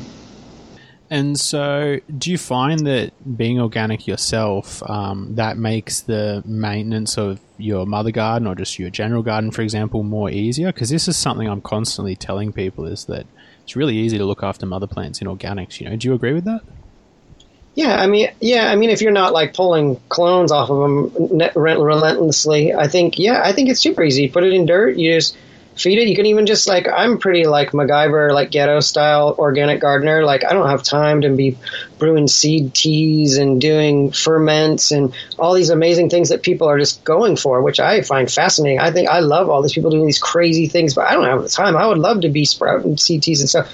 I pretty much just throw it in in some good rich potting soil and top dress with organic amendments. Maybe make some teas here and there. Use a few different things, but I go for ease because I don't have a lot of time. I'm just trying to keep everything alive. I have, you know, hundreds of, of different strain mother plants that, you know, that I kind of, it's like my crayon box and do my hardest to keep them alive. But, you know, if a kid gets sick or I, I leave on an adventure and someone doesn't water, like you lose stuff and that's, it's sad. And definitely soil is probably, I think it's the most friendly. I mean, I know people have systems dialed in where they can look on their cell phone and change things and they get, there's a camera and, you know, I have friends that are like, oh, I can leave for two weeks with my hydro system and go to Hawaii. And, so, I mean, maybe there's, if you're like Brainiac and you're, and you're super good at it, I mean, if I, conceivably the synth route could be better, but for ease and just throwing it right in there and just giving it what it wants, I think dirt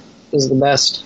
Or, you know, even coco is hard to deal with because it dries out so fast. And I think God made dirt and dirt don't hurt. I like that.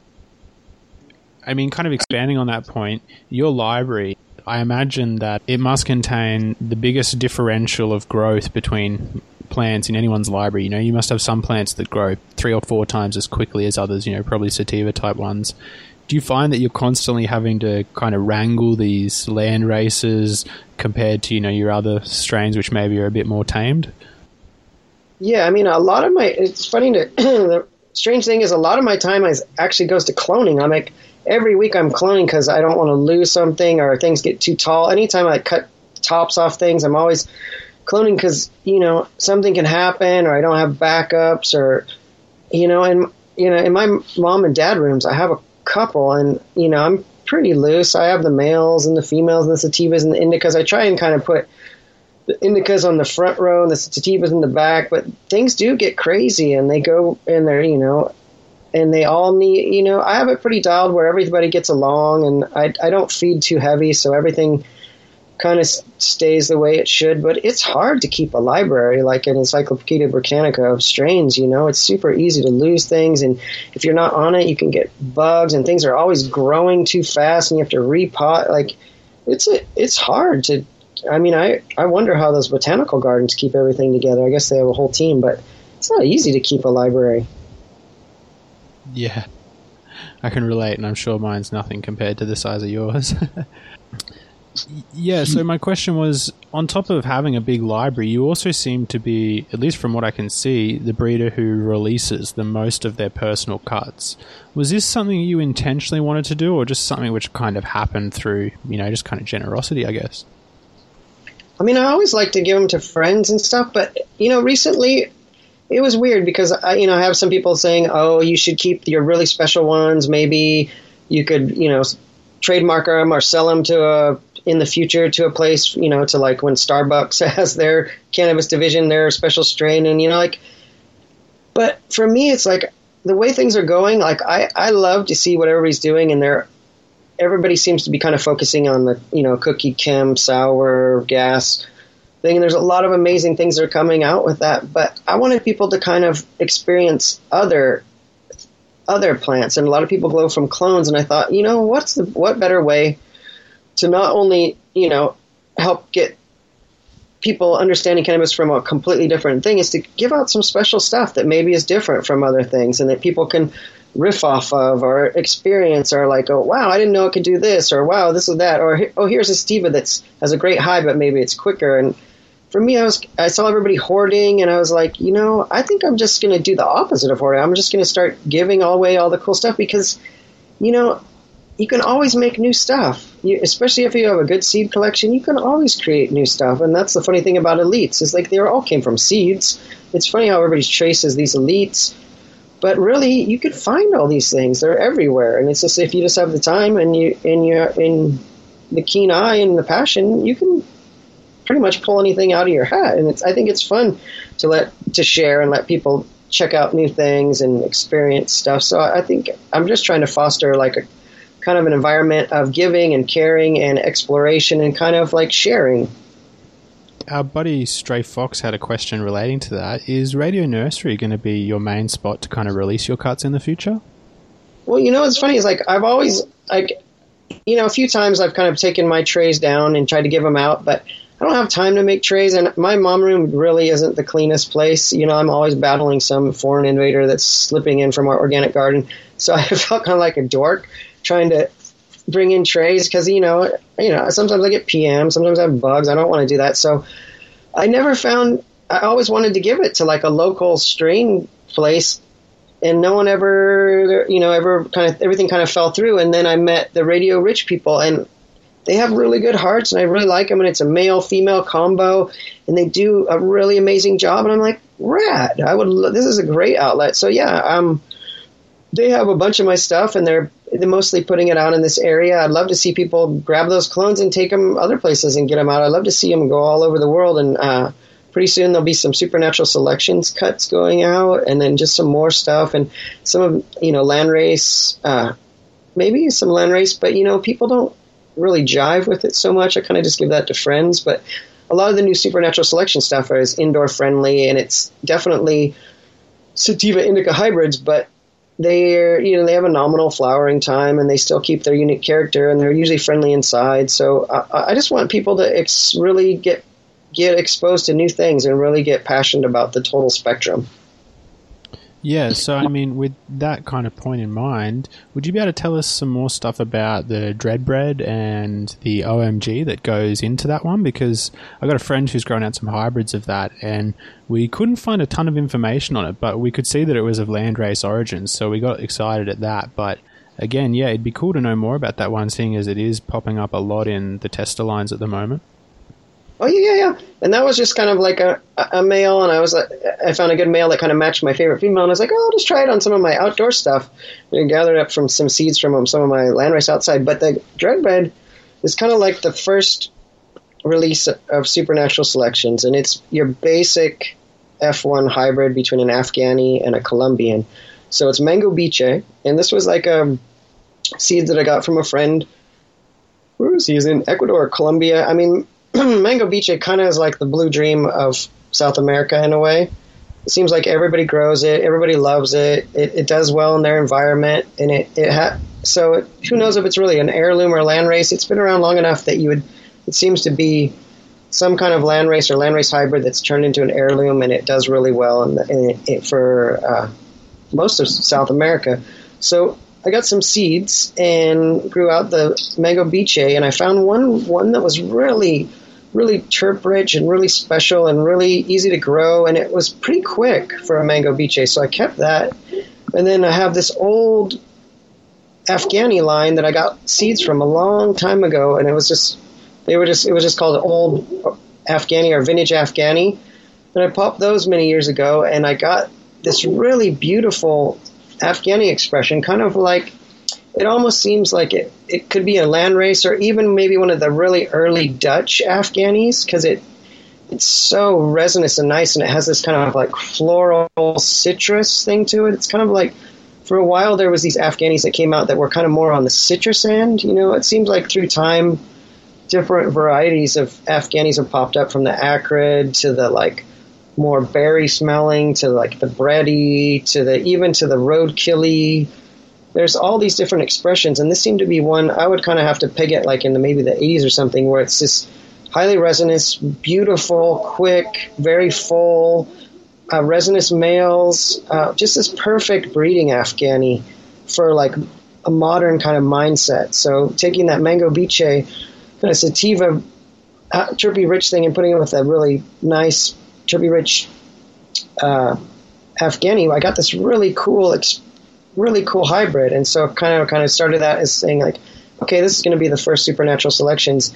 And the funny thing is, I just got, uh, we're just starting to pack up the seeds of the new run of the uh, uh, dread bread. So people should be able to get those in a couple weeks. Like, uh, and I might give away a bunch too, so people can kind of really re- experience and get them excited about these new kind of uh, unique hybrids, and get them excited about people using them in their programs and f2ing them and finding stuff, and just try and just try and like really open up that mandala of smells and effects and things. Just get I don't know. I just want people to get passionate and exposed to to the full extreme possibilities that cannabis has to offer, and from there, people to really find what they like and really get into their niche. Like that's what I I find it hard with today's breeding kind of modality is there's a few people that are really finding their niche and, and like driving with it, and those are the people that I really like. Like you know, I I never really had a thing for autos. I was like, oh, they make good house plants.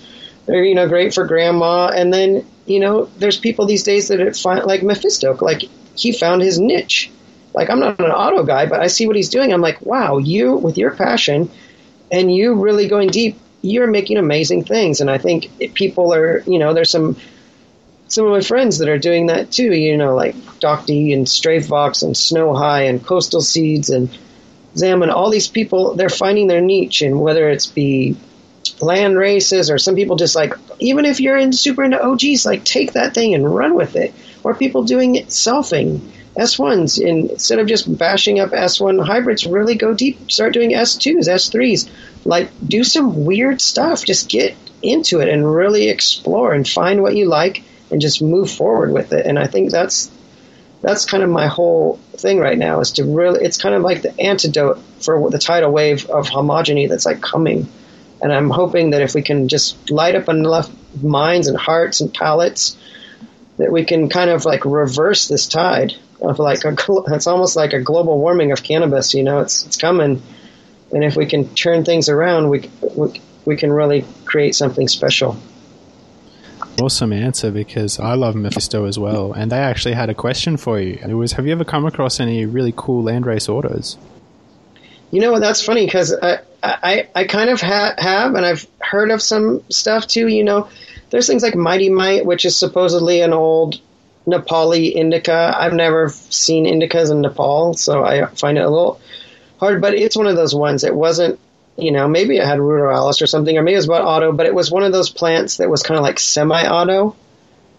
And you know, in Morocco, a lot of their plants are kind of auto in a way. And I've and I've you know bred. I've worked with some Moroccan plants that I've collected, and I'm like, oh wow, I could probably slip this in, and I could really kind of kick things into gear. And I, but you know, I realize it's not it's not really my thing. And I'm like, there's people that are way more passionate about it and are way more knowledgeable about it, and I respect and I'm just letting them go for it. I mean, so yeah, I don't have any plans to really do autos or really do it, but there are, you know, besides ruderalis, there's some Afghanis, like there's that auto Afghani.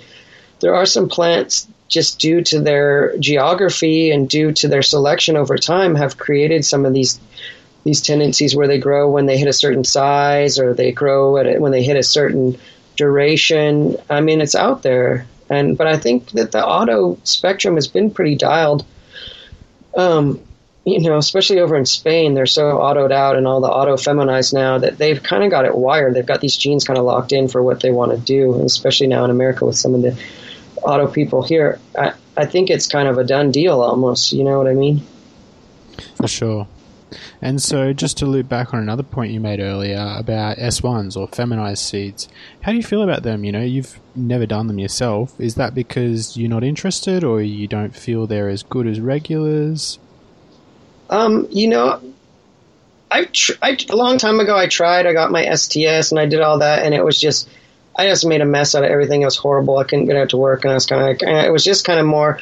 My whole thing on it was like I wanted to unlock the gene pool. If I could S one or S two, you can really crack open a strain before we had like the whole genetic testing and.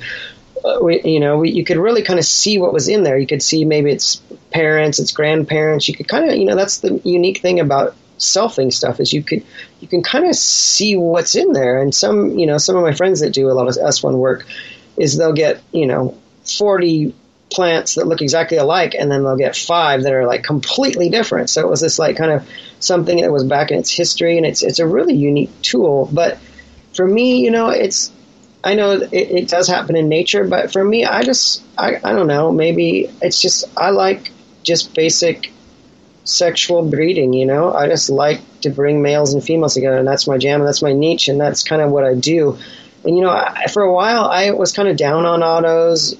I mean, autos. Sorry, uh, right at one Fems. point, Fems. And, you know, I didn't really understand it as much until I met people that really just truly had a way with it. You know, like Inspecta, he does amazing autos. Our Illuminati, you know, Incognito, he does crazy good autos.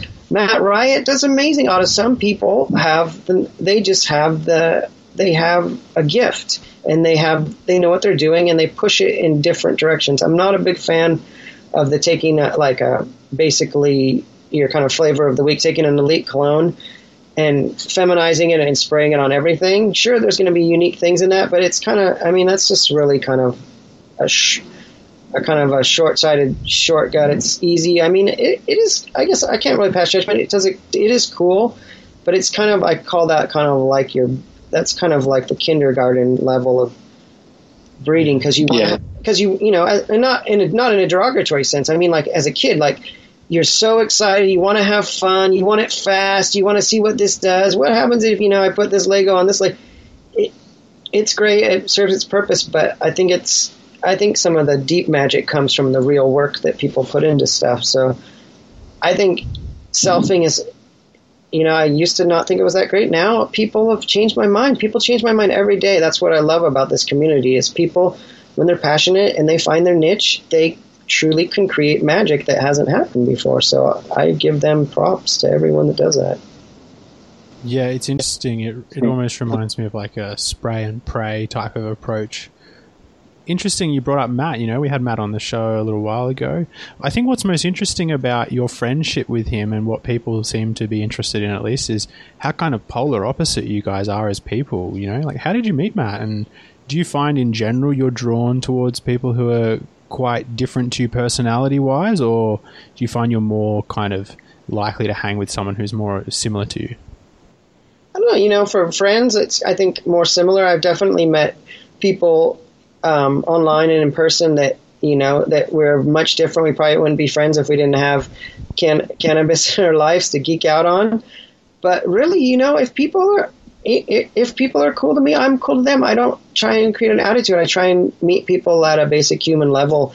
You know, people sometimes will rug me on the wrong way, or they you know are arrogant, or this and that. But if someone is is really themselves, they have a personality, they're even a character. Like I'll give them the space to be who they are, and uh, for Matt, like you know, I met back in the kind of the older forum days when it was more of a small community, and uh, he was doing something really cool. He was work, you know, he was he was trying to create a medical garden for patients, and I think this is where he got a lot of the bad rap. Is um, he was started to ask a lot of breeders for seeds because he wanted to do a lot of different stuff for this this uh, medical garden that he was part of, and and it you know was very altruistic, and I was like sure, and a lot of people said sure, and I guess it all fell through and um, and it didn't happen, and he still had the seeds. But that's okay. People give seeds altruistically, and I think uh, maybe later on, maybe he was going to. Uh, there was an auction, and maybe one or two of those seed packs came up, and it's like, why don't you give people seeds? Like, who cares what they do with them? And I think people got uptight, and they you know, and then all these rumors started, and then as people come on later in life, they don't really go back and look at the actual information. They just hear the rumors and take them for point blank. and I know that he rubs people the wrong way, but he that's his service. I think in our community, where there's many characters and there's many people that have vital positions, and his service is to call people out and not take any BS and to be a punker and punk rocker. And you know, I I think we have a place for everybody. And I know people, some people hate him, some people love him. He's a great guy. We share a lot of stuff on music and he's got a kind heart, but he doesn't take any BS, and I, I kind of like him for that, and I like him for that he he doesn't take a lot of flack, and he almost, you know, I he's almost like a punching bag. A lot of I think a lot of people uh, are spared because he takes a lot of the hits, and I think that he's he's vital in a way to keeping everything fresh and fluid. I think everybody plays a part, and if everybody comes, you know, if everybody's communicating from their mind and their heart, I think there's room for everybody. And I, I like Matt. I think he's a cool guy, and I, I, we get along great. And there's a there's a lot of characters like that in the cannabis world that are kind of where our our personalities are kind of a lot different, but uh, we share a passion for things and. I think that's in any community. So yeah, I, I cherish those kind of characters and people in our community that are a lot different, that are kind of pushing things just to add to that, we also love Matt and his take no shit attitude. um, so, just on a bit of a different topic, when is a project done for you? You know, are you someone who sets deadlines on things? Do you think, well, if it's not working by this point, I'm going to move on? Or do you kind of go by feel and you think, no, I'm going to stick with it till it feels like it's done? Uh, you know, for me, I have lots of projects. Like, I do a lot of hybrid work. And then for my kind of personal projects where I'm doing, you know, people don't think I really line breed that much, but I have a lot of different things I've line bred. I just kind of keep them more for myself as, as my own breeding tools or to make them more inbred so that I can use them with other inbred things. I don't really release so much line bred stuff because I really, it's my personal work that I make kind of for myself or for my toolbox. And, you know, recently I, I kind of I got some flack online and I realized, okay, so, you know, I, I hear what people are saying and, and I get it and and so now I'm kind of like, oh, you know, I'm going to start. I'm going to start letting out some of my line work. You know, I have a, I have a, my purple unicorn line is like at F4, and I think my dragon's blood is at F5 or six, and I have, you know, I have some lucky charms. I have a lot of my strains I've bred out, and I think, you know, especially as things go extinct, I might start releasing some of my line bred stuff. My my whole theory was that I like to people to buy F1 hybrids to get something special. And then if they want to go deeper and they can do F2s and they can find things that look like just like the parents and they can really pick out what they like, not what I like. Like I'm not trying to tell you what's cool. I'm trying to give you a maximum uh, gene pool to work with so you can really find what you like. And that was my whole thing. But now I'm finding that people kind of do want to know what kind of I like and what I'm pushing things to. So I'm going to release some of my kind of my my more worked lines, and I hope it it makes people happy. And I hope that they can use them in their own programs. So, with that in mind, do you have a preferred type of project? Like, do you find that F1s bring you the most kind of happiness, or do you like to line breed, but you know you just don't see it as necessarily fit for public release? Like, what? How would you rank things in terms of you know F1s, line breedings, I guess Fem would be at the bottom by definition. yeah. uh, you know, I personally like F1s. It goes, it, it, there's something magic about two things meeting for the first time. There's this, you know, and even even nature congratulates a true F1 in hybrid vigor. Like in, people too. If you have like you know when the French colonized Vietnam, you get these combinations. Like look at women.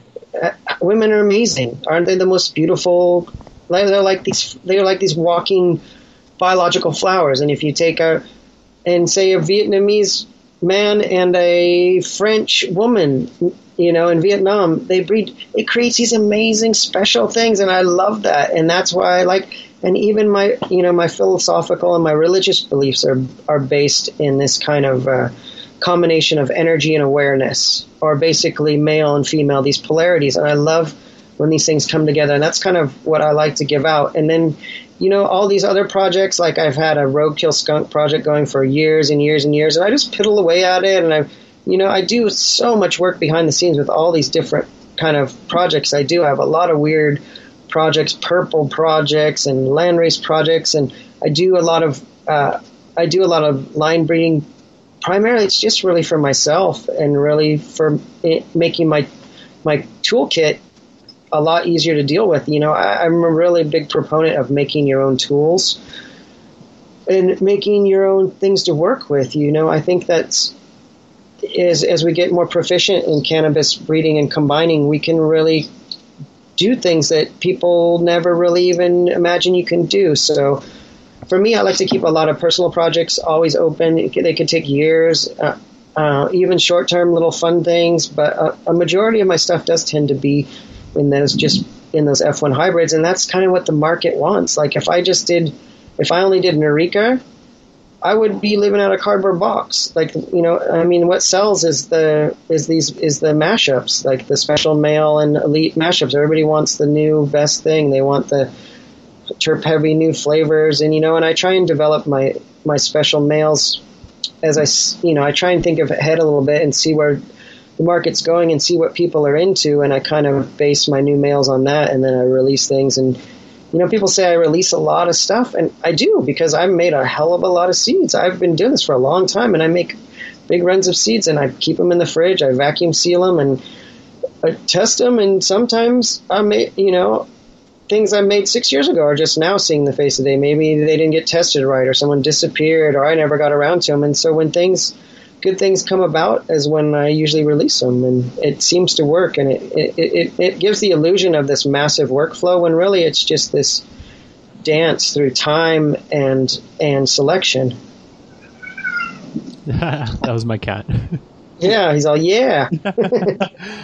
so if we just jump into the idea of line breeding a little further, I've had a few questions from people regarding the Sunshine Daydream, if it'll ever be done as a, a, line as opposed to outcrosses, because obviously there's some hybrids of it floating around at the moment. Will you ever consider F2ing it, F3ing it? Yeah, yeah, yeah. You know, I think I do a lot of big searching through lines in the summer when I can uh, have them outside, and then sometimes I'll bring them inside. I'll, you do like a, I'll utilize our, our, our outdoor season by into like threes, I'll plant stuff early, and when it gets mature, I'll throw it in my flower room, and I'll kind of do that three times so I can really move through a lot of stuff. And you know, I, maybe next year, you know, each year I pick. I pick a couple of my lines and I really kind of look deep to see what's going on. And this year it was a, uh, I did a big uh, dirty hippie uh, seed pop, which is basically, you know, I mean, dirty hippie F two and then I also did a big tiger melon. So those are kind of the two right now that I'm kind of going through and seeing if I want to take it further and kind of see what it opens up in the F2. So yeah, I think any line that that, is really special, I can always revisit it, and I, I really do. And that's definitely Sunshine Daydream is one that I really love, and I would love to just do it just so I can get another cut cut back because through time and space I've lost both of my favorite phenos. So I'm kind of I don't even have any Sunshine Daydream, and it is a really special plant in, in how it works with the body and how it eases like the neurological uh, pain that people have, and a lot of it seems it seems to be like one of my more uh, medical orientated strains, even more so than like the good medicine or the barefoot doctor and some of those CBD rich ones. Like it is a really special strain, and that's kind of why I retired that male. I didn't go for it because it's like it's a strain where it's like I don't think anything's absolutely perfect, but it's one of those strains that kind of stands on its own and it doesn't really need to be need to be messed with. And I kind of only pulled that Sunshine Daydream male back out again because through a mishap I lost the male that I was going to use on a pollination, and I was like, well, you know what? I have this really old Sunshine Daydream male that I use a long time for the to go for the Sunshine Four and stuff. I'm just going to throw it in there. You know, it's a great plant. It should make some really fun stuff, and and that's how this kind of came about. And then I decided to kind of kill that male so that those will be really special and people can kind of go through them. And that also too that it makes me want to go through more and really dig deeper into lines. And I think that's really nice. Kind of like going. It's kind of like you know visiting an old lover in a way. You know, it's like there's you cherish that and you get to come back and you know, there's a, familiarity. You kind of know what you're looking for, but at the same time, you're excited and, and it feels so good. And so, do you still have the Bubba Shine? I don't. You know, that's sad. That's when I lost, uh, and I lost the Bubba Shine male. And the funny thing is, the story about the Appalachia male would have never been used if I wouldn't have lost the Bubba Shine male at the last second. The Bubba Shine was going to be the big pollinator that of all those hybrids that were the Appalachia. So I just lost the female to dudding, which is, is a strange thing that really drives me nuts. That's kind of affecting a lot of people that no one seems to really know what it is. But I have made a, quite a bit of hybrids with it, and I actually have a new male I'm kind of looking into right now. I'm playing around with it's a Bubba Shine Instant Karma Cross. So that's kind of my current Bubba Shine kind of play around with kind of thing I'm doing. Okay. You mentioned your CBD projects. Where does CBD kind of sit for you in the scheme of breeding? You know, I know that the CBD lines you have released in the past were mostly freebies, and there's some information around them that you release, you know, just kind of saying, oh, you know, I had these laying around, I just wanted to get them out to people. Do you plan to restock those or potentially work them further? And the reason why I ask this is because I had a friend who um, had good medicine, and he thought mm-hmm. it was just like the best plan he'd ever had, just even in you know a recreational sense. Sorry, and um, and he was really bummed out he lost it, and I was like, damn, it'd be good to get some more of those. Yeah, I mean, I can always get you some. I, I still have kind of all. I think I made like I think I have like a dozen CBD, maybe more, maybe like fifteen different CBD hybrids. And you know, originally it was more just ex- exploring that medical side. It was when I first made the good medicines. It was back before everybody was into CBD. There was only really Harlequin, and then I, I don't even know if ACDC was in the States so much then. And I was like, you know, I want to explore this. I, I want to, you know, I, my emphasis on really for me is like, I love recreational, I love medical, but really my thing is I want to create spirit nourishing strains, like strains that awaken something inside you that, that's kind of either dormant or you're, that you're cultivating. But for CBD, I was so interested, and that was right around the time that SC Labs opened in our in our uh, in Santa Cruz, kind of where I live, and I was like, you know what, this is cool. I'm going to try this out. I, I, I, you know, I took in my samples. I took in my early leaf samples for my males. I think it was like six years ago or five years ago. Found that and played around, and I was really excited to see. Wow, like it was just another one of those things. Like, what is going to happen? And with the good medicine, you know, I found a CBD rich male and I took it to the F2 and then I released those. And then with that, I, I started pollinating a lot of stuff with the good medicine. A lot of the other uh, CBD clones were coming out, like the Amrita and the ACDC, and then even things like Hair One and things, special things. I made a CBD OG one that people like. And then the, the logical conclusion for like a really, I was like, okay, Sunshine Daydream is probably like one of my favorite pain relieving strains. What if I made a CBD rich Sunshine Daydream? And that's what kind of Barefoot Doctor is, and that's kind of the one I think I will push forward if I do. But you know, I give, I think I've given away over, yeah, thousands of packs of CBD seeds for free because I don't really. I think it's funny when people charge a lot of money for the CBD rich strains. Like I, that, that's our Trojan horse to get get cannabis into like basically all of America that that, it, that have been like totally brainwashed. If there's a plant that can heal their kids, that can heal their grandparents, I think we get give those seeds out. Like you know, I think somebody should just devote a whole warehouse and just pump out a million CB seeds. Get those things everywhere. Like it's truly our Trojan horse to get into the hearts and minds of people that have no clue. And so my whole thing is I don't spend as much time on the CBD work is because I, I just give it all away free. And I usually always try and make each pollination run a couple CBD strains. Like I'll usually throw in an ACDC or Harlequin into anything I'm making. But for my specific CBD projects, I think the Good Medicine and the Barefoot Doctor were like the ones that I really put in the most time into. And I love it when I see people make more of those or use those in their own project. Like, I think the medical aspect is is amazing and it's beautiful. And I really think that's one of the ways that we're really going to see cannabis uh, basically become the our main plant on Earth, like it's always been since you know the the dawn of time. And so, which cannabis, uh, sorry, which CBD strain do you like to work with the most? I guess in, in all regards, because I mean, I've personally have had ACDC and I thought that was fantastic. And then on the mm. other hand, I've heard breeders say that Charlotte's Web, for example, while being a great strain, doesn't particularly work very well for breeding, or at least I heard that in the sense that it's not very true breeding. Like, not a lot of the resulting seeds will carry those really high CBD traits, or at least I'm told that with that in mind, which kind of CBD cuts do you shine more to, or do you find work better for your projects? Well, I think, I mean, I think why Charlotte's Web doesn't totally work out is because it, it wasn't like a finished product. It, I think those guys kind of heisted it from um, another breeder that was working on uh, CBD rich plants, and I don't think he fully. It was just a one off of one of the stuff, and I think he's perfected it. I think it's from uh, a man in Colorado who that we all know and love, and, and his name has a numeric number in it. Um, uh, not, but I don't want to ruffle any feathers. So uh, I think that's probably why you see Charlotte's Web doesn't work. Is I, I think it wasn't a fully realized line. I think it was something that is they kind of grabbed and ran with. I, I personally like Harlequin myself because it does seem to be true breeding. It, it's not it's not coming from Spain and that whole Z7 like that whole you know CBD crew, and I, they tend to be kind of territorial and about their stuff and they tend to be a little you know a little bit snooty. So i try and stay away from any kind of drama. And harlequin was brought to america by uh, i think it was a seed form by wade, wade lofter and it's an old i think it's a dutch or swiss or some kind of old combination that they had there that just expressed that. And I, it's kind of the first one we had in california and i think even in the states. And i've always kind of just connected more with that and it, you know, and it's a beautiful plant, and it has it's very resinous, and you know, ACDC is awesome. It really pumps the CBD, and it's very true breeding. It really crushes it on that, but it, it's kind of like a wily, kind of almost sativa like plant. You know, it's a pretty kind of it's a giant bush.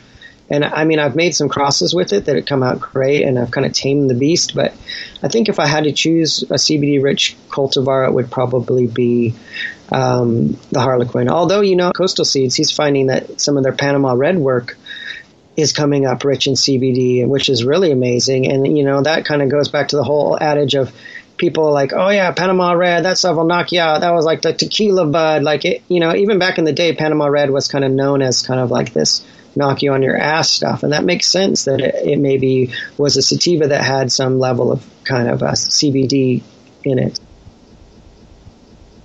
Yeah, okay.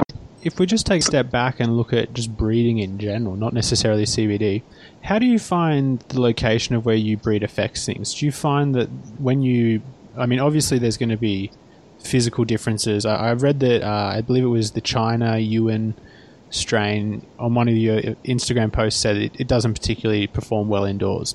So we'll put that bit aside. Instead, let's look at the breeding aspect. If you were to try to breed that plant indoor, do you think that would have, you know, kind of uh, epigenetic effects on the seeds resulting? It's like, so do you think that landrace lines should be ideally bred outside if possible because it's going to, you know, maybe be more synergistic with their genetics? Or what's your feeling on this?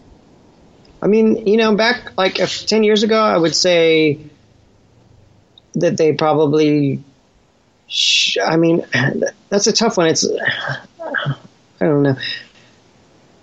I think that you can with if you put your will to anything, I think you can uh, work with the plant and basically get it to perform anywhere. And I think that before uh, during prohibition, most people were growing inside, so it was important to uh, to try and push that gene pool into uh, more harmonious uh, expressions inside. Like you wanted to try, you need definitely land races freak out like especially ones that you you know like I have a lot of problems when I bring land races from like the Himalayas and I plant them straight out here at sea level. Like they go cuckoo. They don't know what's going on. They're like they're used to being up in these high elevations in this certain environment and all of a sudden now they're in the fog line at the beach. Like they really tweak out. So I think you can create a more harmonious uh, environment for them indoors if you're really catering to them but I think it's important though to if you are going to make landrace hybrids that they are stable indoors. Like that's the whole. That's why supernatural selection has been so hard and it's taken so long to release all these things. Is because it's not easy to to mate land races and expect them to do well inside. Like they do crazy stuff. They do weird stuff. They're they're very hermaphroditic indoors. They they you know, and that's the whole thing with my roadkill skunk project.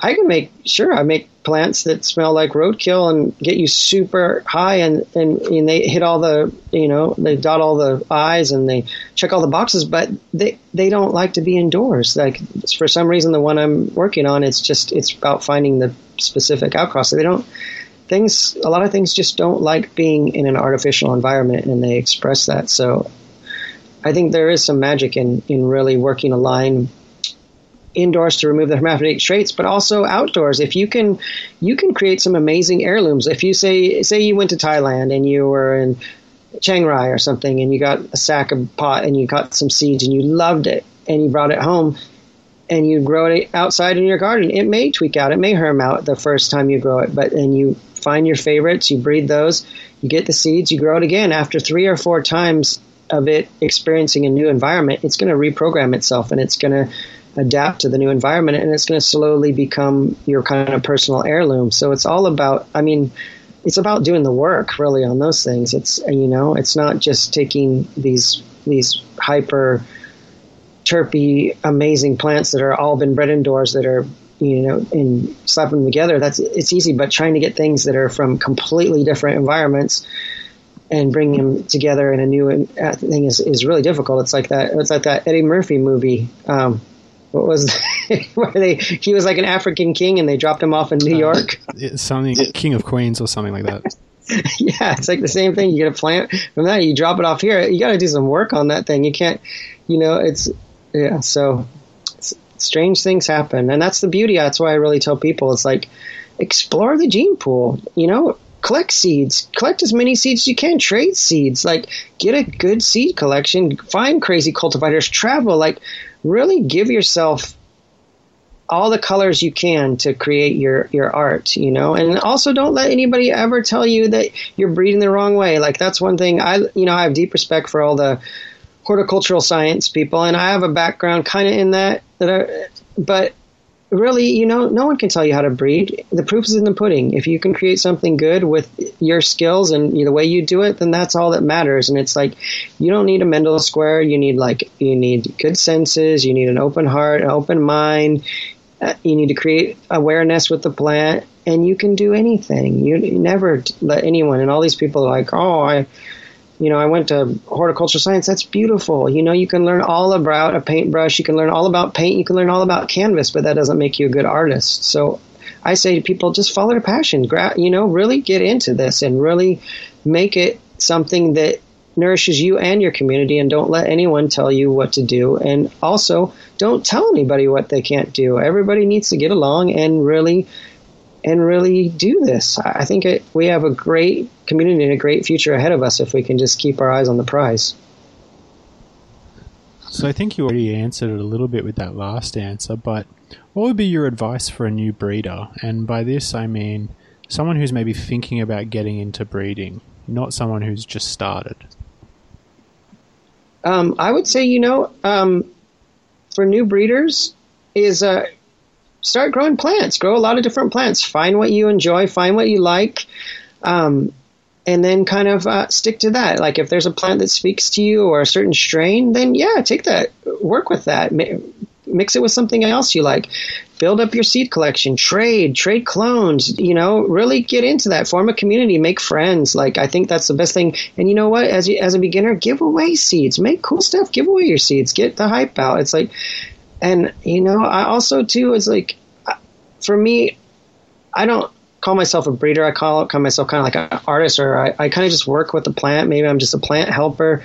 I really think that using your senses and even using your sixth sense, like my whole thing, I think is like a heart-based breeding. It's like, you know, there, you have your five senses, but you also have a sixth sense, that sense of kind of this knowing, and that's basically your heart. You know, your heart has an electromagnetic force 5,000 times bigger than your mind. It, it, radiates out like five feet. And I think that's where people, you know, they get a, where uh, you can kind of feel things out. And if you can tune into that, that's where you can connect with nature. That's also where people get their sixth sense or they have this funny feeling about something or they connect with something. That's like the heart's electromagnetic field interacting with other things. And I think cultivating that and cultivating an awareness uh, of yourself and the plant being a good person and being friendly and being humble, I think that's the best way to start out breeding. And just if you have passion and you have your senses intact, then you're you're all the way there pretty much. You just got to move forward.